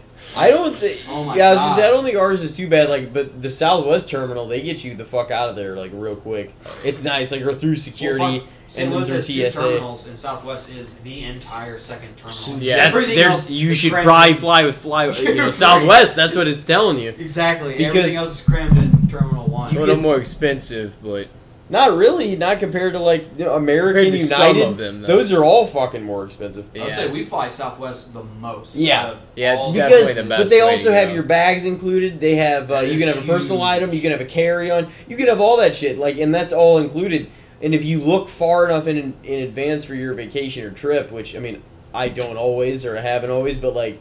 If you do, you can get some really mm-hmm. fucking cheap, under a hundred dollar tickets and shit. Oh, I don't oh, know about yes. now with inflation because I haven't flown in a while, but I bet it's a real fucking It's a- bitch. yeah, I mean, depending on the timing, absolutely, you can find some fucking But amazing deals. You can, yeah, you can definitely find. Like, and what I tell people is, I'm like, get on Frontier, get on like United, get on like, get on everybody to just plug in as many check. different things as you can, Yeah. multiple airports trying as to you go can. somewhere, adjust the date if you have to. You know what I'm saying? Like you can look at so many things to try and get a better deal, Yes. and just you got to make the adjustment and get a fucking you know pickup at the airport. So it's like right. Yeah, that is Like- one problem, for sure. fucking, um, you know. Another stupid thing about Lambert, their rentals are across the fucking road. Oh, They're yeah. not even in like the fucking airport space, so it's like you have to somehow get a ride to the rental place to even get a rental to begin with. At least in Atlanta, like St. Louis having the two terminals, Atlanta has fucking eight, I think. Like they have like up to E in letters, and they got even like two numbers. It's ridiculous. I love it. And there's a fucking uh, what you call it, uh, like a train, I guess, that takes you to every single terminal, and it's beautiful. I actually, even though it is the biggest, I love flying into Atlanta. It is like Yeah. the best experience, and I've, I feel like I've traveled to a decent amount of places as far as like within the country. Yeah. And Atlanta is always to me like one of the smoothest. Like they even have that shit to where you don't have to take your electronics out. You can just like go depending on the day. but you can like to where you don't have to take anything out of your bag and just go under that fucking thing, and it, it's able to see it. Like even laptops and your phones and whatnot. And, you know, it's incredible. It's like. Thank God, because that's always like the most stressful part for me in an airport is like taking out all my shit, those And then having tins. to put it back in your pockets yeah, and everything and real it's quick. like a fucking mad rush to like grab No, things from the two or three different things. Sure, go. It's like eh, the fucking. You want the basket or not? Like what the fuck? Yeah. You gotta Oh. get. You gotta make your way through everybody. Well, especially since because I can work remote, a lot of times I'm taking my work with me, and so like I have like all my work shit in like one thing, and then all like my personal shit in another, and then when I get to those goddamn bins, I gotta mix it up, and I'm like, it's a nightmare. so yeah, fuck yeah, Atlanta airport. I'll suck your dick anytime. Save time. I'll come with chapstick. Getting an Airbnb, huh? yes. That should be fucking dope, though. Honestly, so it's gonna like be a big ass kind of collaboration party. So it has a, pool and a hot tub. It's like it's a legit Airbnb. I uh, luckily was able to get a gift card uh, for this Airbnb, so I went big because I was getting a huge discount, and uh, I got lucky. So I found this place, and like we're in Atlanta, and we have a pool. So um, there's gonna be a lot of a lot of shenanigans going on. I know that. I know that, and we're gonna yeah, since it's it's like a huge place that we're gonna have literally six from my uh, the groom's party, and then six from the bride's party. So it's gonna it's gonna be like twelve people. I'm all about it, and we actually have some friends uh, that live in Atlanta um, that are also gonna visit as well. oh, sweet. Yeah. So it's gonna, be, it's gonna be tight. Yeah, it was always like a beautiful city, like just passing through and shit late night Yeah. and fucking. Passing through middle of the day is a fucking nightmare. It is But an absolute nightmare. It really is. But yeah, as long as uh, there are certain times where you can sometimes miss the traffic, but it is tough. It is a very. It's like Houston to me. Houston and Atlanta, and well, and obviously New York City have like the worst traffic in the world. I've never been to LA, but I, I hear it's really bad there too. No, I whenever I flew in there, I didn't fly into like uh, LAX ever, but I flew Mhm. into like um, fucking uh, Orange County. Like, I don't think I flew into Long Beach, but there's like San Diego, which is typically like a cheaper flight a lot of the time, but I it is. love San Diego. Oh, San Diego is a beautiful fucking place, Might dude. be my favorite city. It's oh, it's so nice, man. You just like go out there on the docks like before you fucking wait for your you know flight and just kind of check out the views and shit. So the weather there is absolutely California, perfect. oh my gosh! Good Except vibes. right now, it's fucking a train wreck. But it's like, yeah, no, it's it's such a beautiful it's place. a beautiful though. place. Yeah, I was gonna say like, man, the most beautiful sunset I've ever seen in my life was at, uh, I'm tr- maybe Huntington Beach or something like that a few years ago. Whenever I moved there, and uh, we went like, me and Stevens and his dad like went down there and shit, and it was just like fucking absurd, like that it was even real. Like I'll have to show you these pictures. Um, but just I don't know. I've never seen prettier like sunsets and just views in, out in California. It was fucking nice. Um, but I mean, yeah, I've been. I think I've been to like seventeen or eighteen states, maybe something like that, There you go. which isn't too bad. Oh yeah. How many do you think you've been to? Uh, I'd probably about half at this point. Oh, really? probably. Hell yeah. I've not done a lot of like New England um, area, but I've done pretty much everywhere else. Yeah, it would. I would be easier for me to come up with states that I haven't been to, honestly. That's real. Oh shit! That's real. That's not fucking doctored or anything. God damn. Where was that at? Like I think Huntington Beach maybe, something. Or no, maybe it was. I think that's right. Absolutely gorgeous. Yeah, I was like, that's fucking unreal. Like that's. See, and that's the things like that's why it's like it's good to fucking do shit. Like you get to see shit like that. That was It's like- holy goddamn like November 17, maybe something like that. of last year. 2017. Oh, 2017. Yeah, well, yeah, yeah. Before all this fucking mess.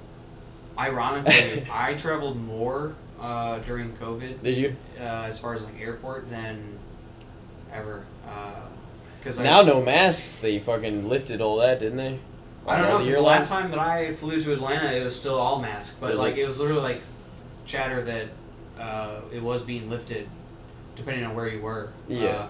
So I have not experienced it yet, but I, I was in Atlanta not uh, only like a month or two ago, and then it wasn't. But like I, yeah, like I said, it sounds like Yeah, I think changing. recently it's. Yeah. They said they lifted it at airports, but I don't know. I don't really fly all that often, so I don't really know for sure. But I think I saw some news article that they were lifting it like yeah. the end of April, maybe or something, or maybe it was near the end of April. which is interesting. Uh,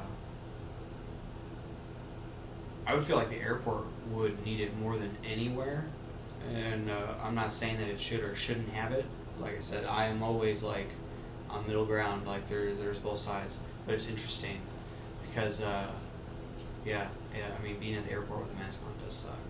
I'm, I'm not. A fan. Oh yeah, like in on the plane, you're like, oh man, I want to just. Right. But I mean, it is all fucking recycled air, so I guess to a degree it makes Yeah. sense. It You're doesn't make a lot of.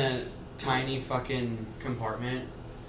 But you know, I'm flying to Atlanta the most, which is like I don't know, a couple like six times a year, and that's fucking. That's what's funny. You drive to Atlanta, it's gonna be like a nine-hour drive. You fly, it'll barely be an hour long. So it's like Jesus Christ. If I can spend, you know, two hundred bucks on a ticket, I guess that's the move. There and back. Yeah. Yeah.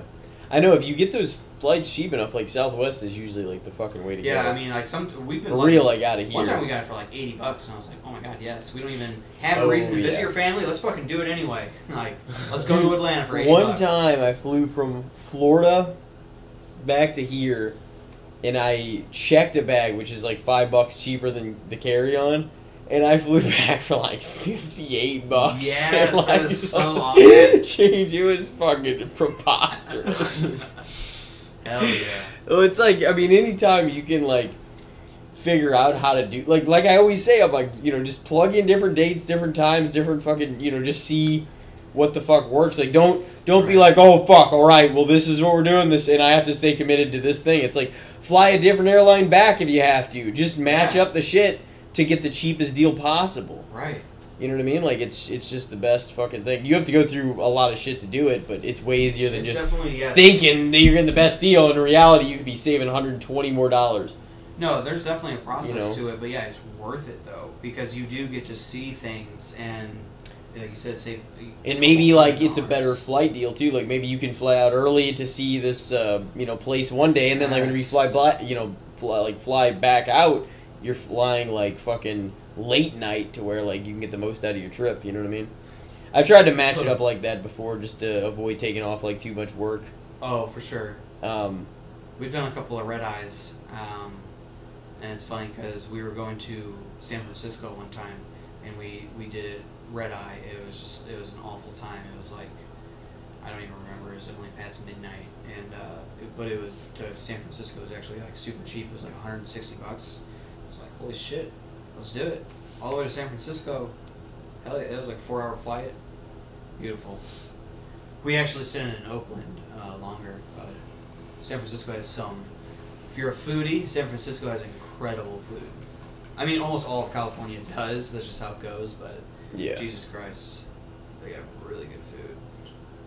get those fucking street tacos. It'd be like you're in Oh. Mexico down there. I actually ate at a restaurant that uh, Barack Obama had uh, went to many times during his presidency. I don't remember the name of it, but I went there um, for a company thing, and I had swordfish. It was really good. Ooh. I didn't have to pay for it. That's why I loved it. It could have been the worst swordfish ever, but since I didn't pay for it, I loved it. Oh yeah. Tastes great. Yeah. Oh damn. Well. You got Well. anything to add? Whew. I don't think so. Got any messages to the folks? Any positive installation? Always sleep well, dream deep. It's important. Oh yeah. and they need to turn the fucking air on in this place. Uh, yeah, man. no shit, man. It, it sweating is like it a is mother in balls fucking hot. Wouldn't hurt. Yeah, My at least shirt's out here. If it's gonna be hot out there, it needs to be cool in here. you know what I'm saying? For sure. I'm about to fucking sleep commando above the Yeah, covers shit. tonight. Well, my man, it's been a fucking hell of a podcast. Thank you for coming in again. it's been a good time. You finally had your uh, your uh, solo shot at it, solo episode. Solo, riding solo. yeah, that the 2010s bop. that was some good stuff. Surprised Lil Wayne wasn't in that song. Yeah. Yeah, no joke. About that 20, like 2009, 2011 whole time. Probably even a little before that, even. But just he was in fucking everything. Well, ladies and gentlemen, it has been a podcast. Once again, thank you, Brendon Sebaugh, for coming in, doing the honors, being the guest of honor, and killing it on casting the spotlight. Much pleasure. So, I guess that calls it a day. For sure. So, Uh, uh, Till next time. Have a great week. And Love each other. yeah, take care of each other.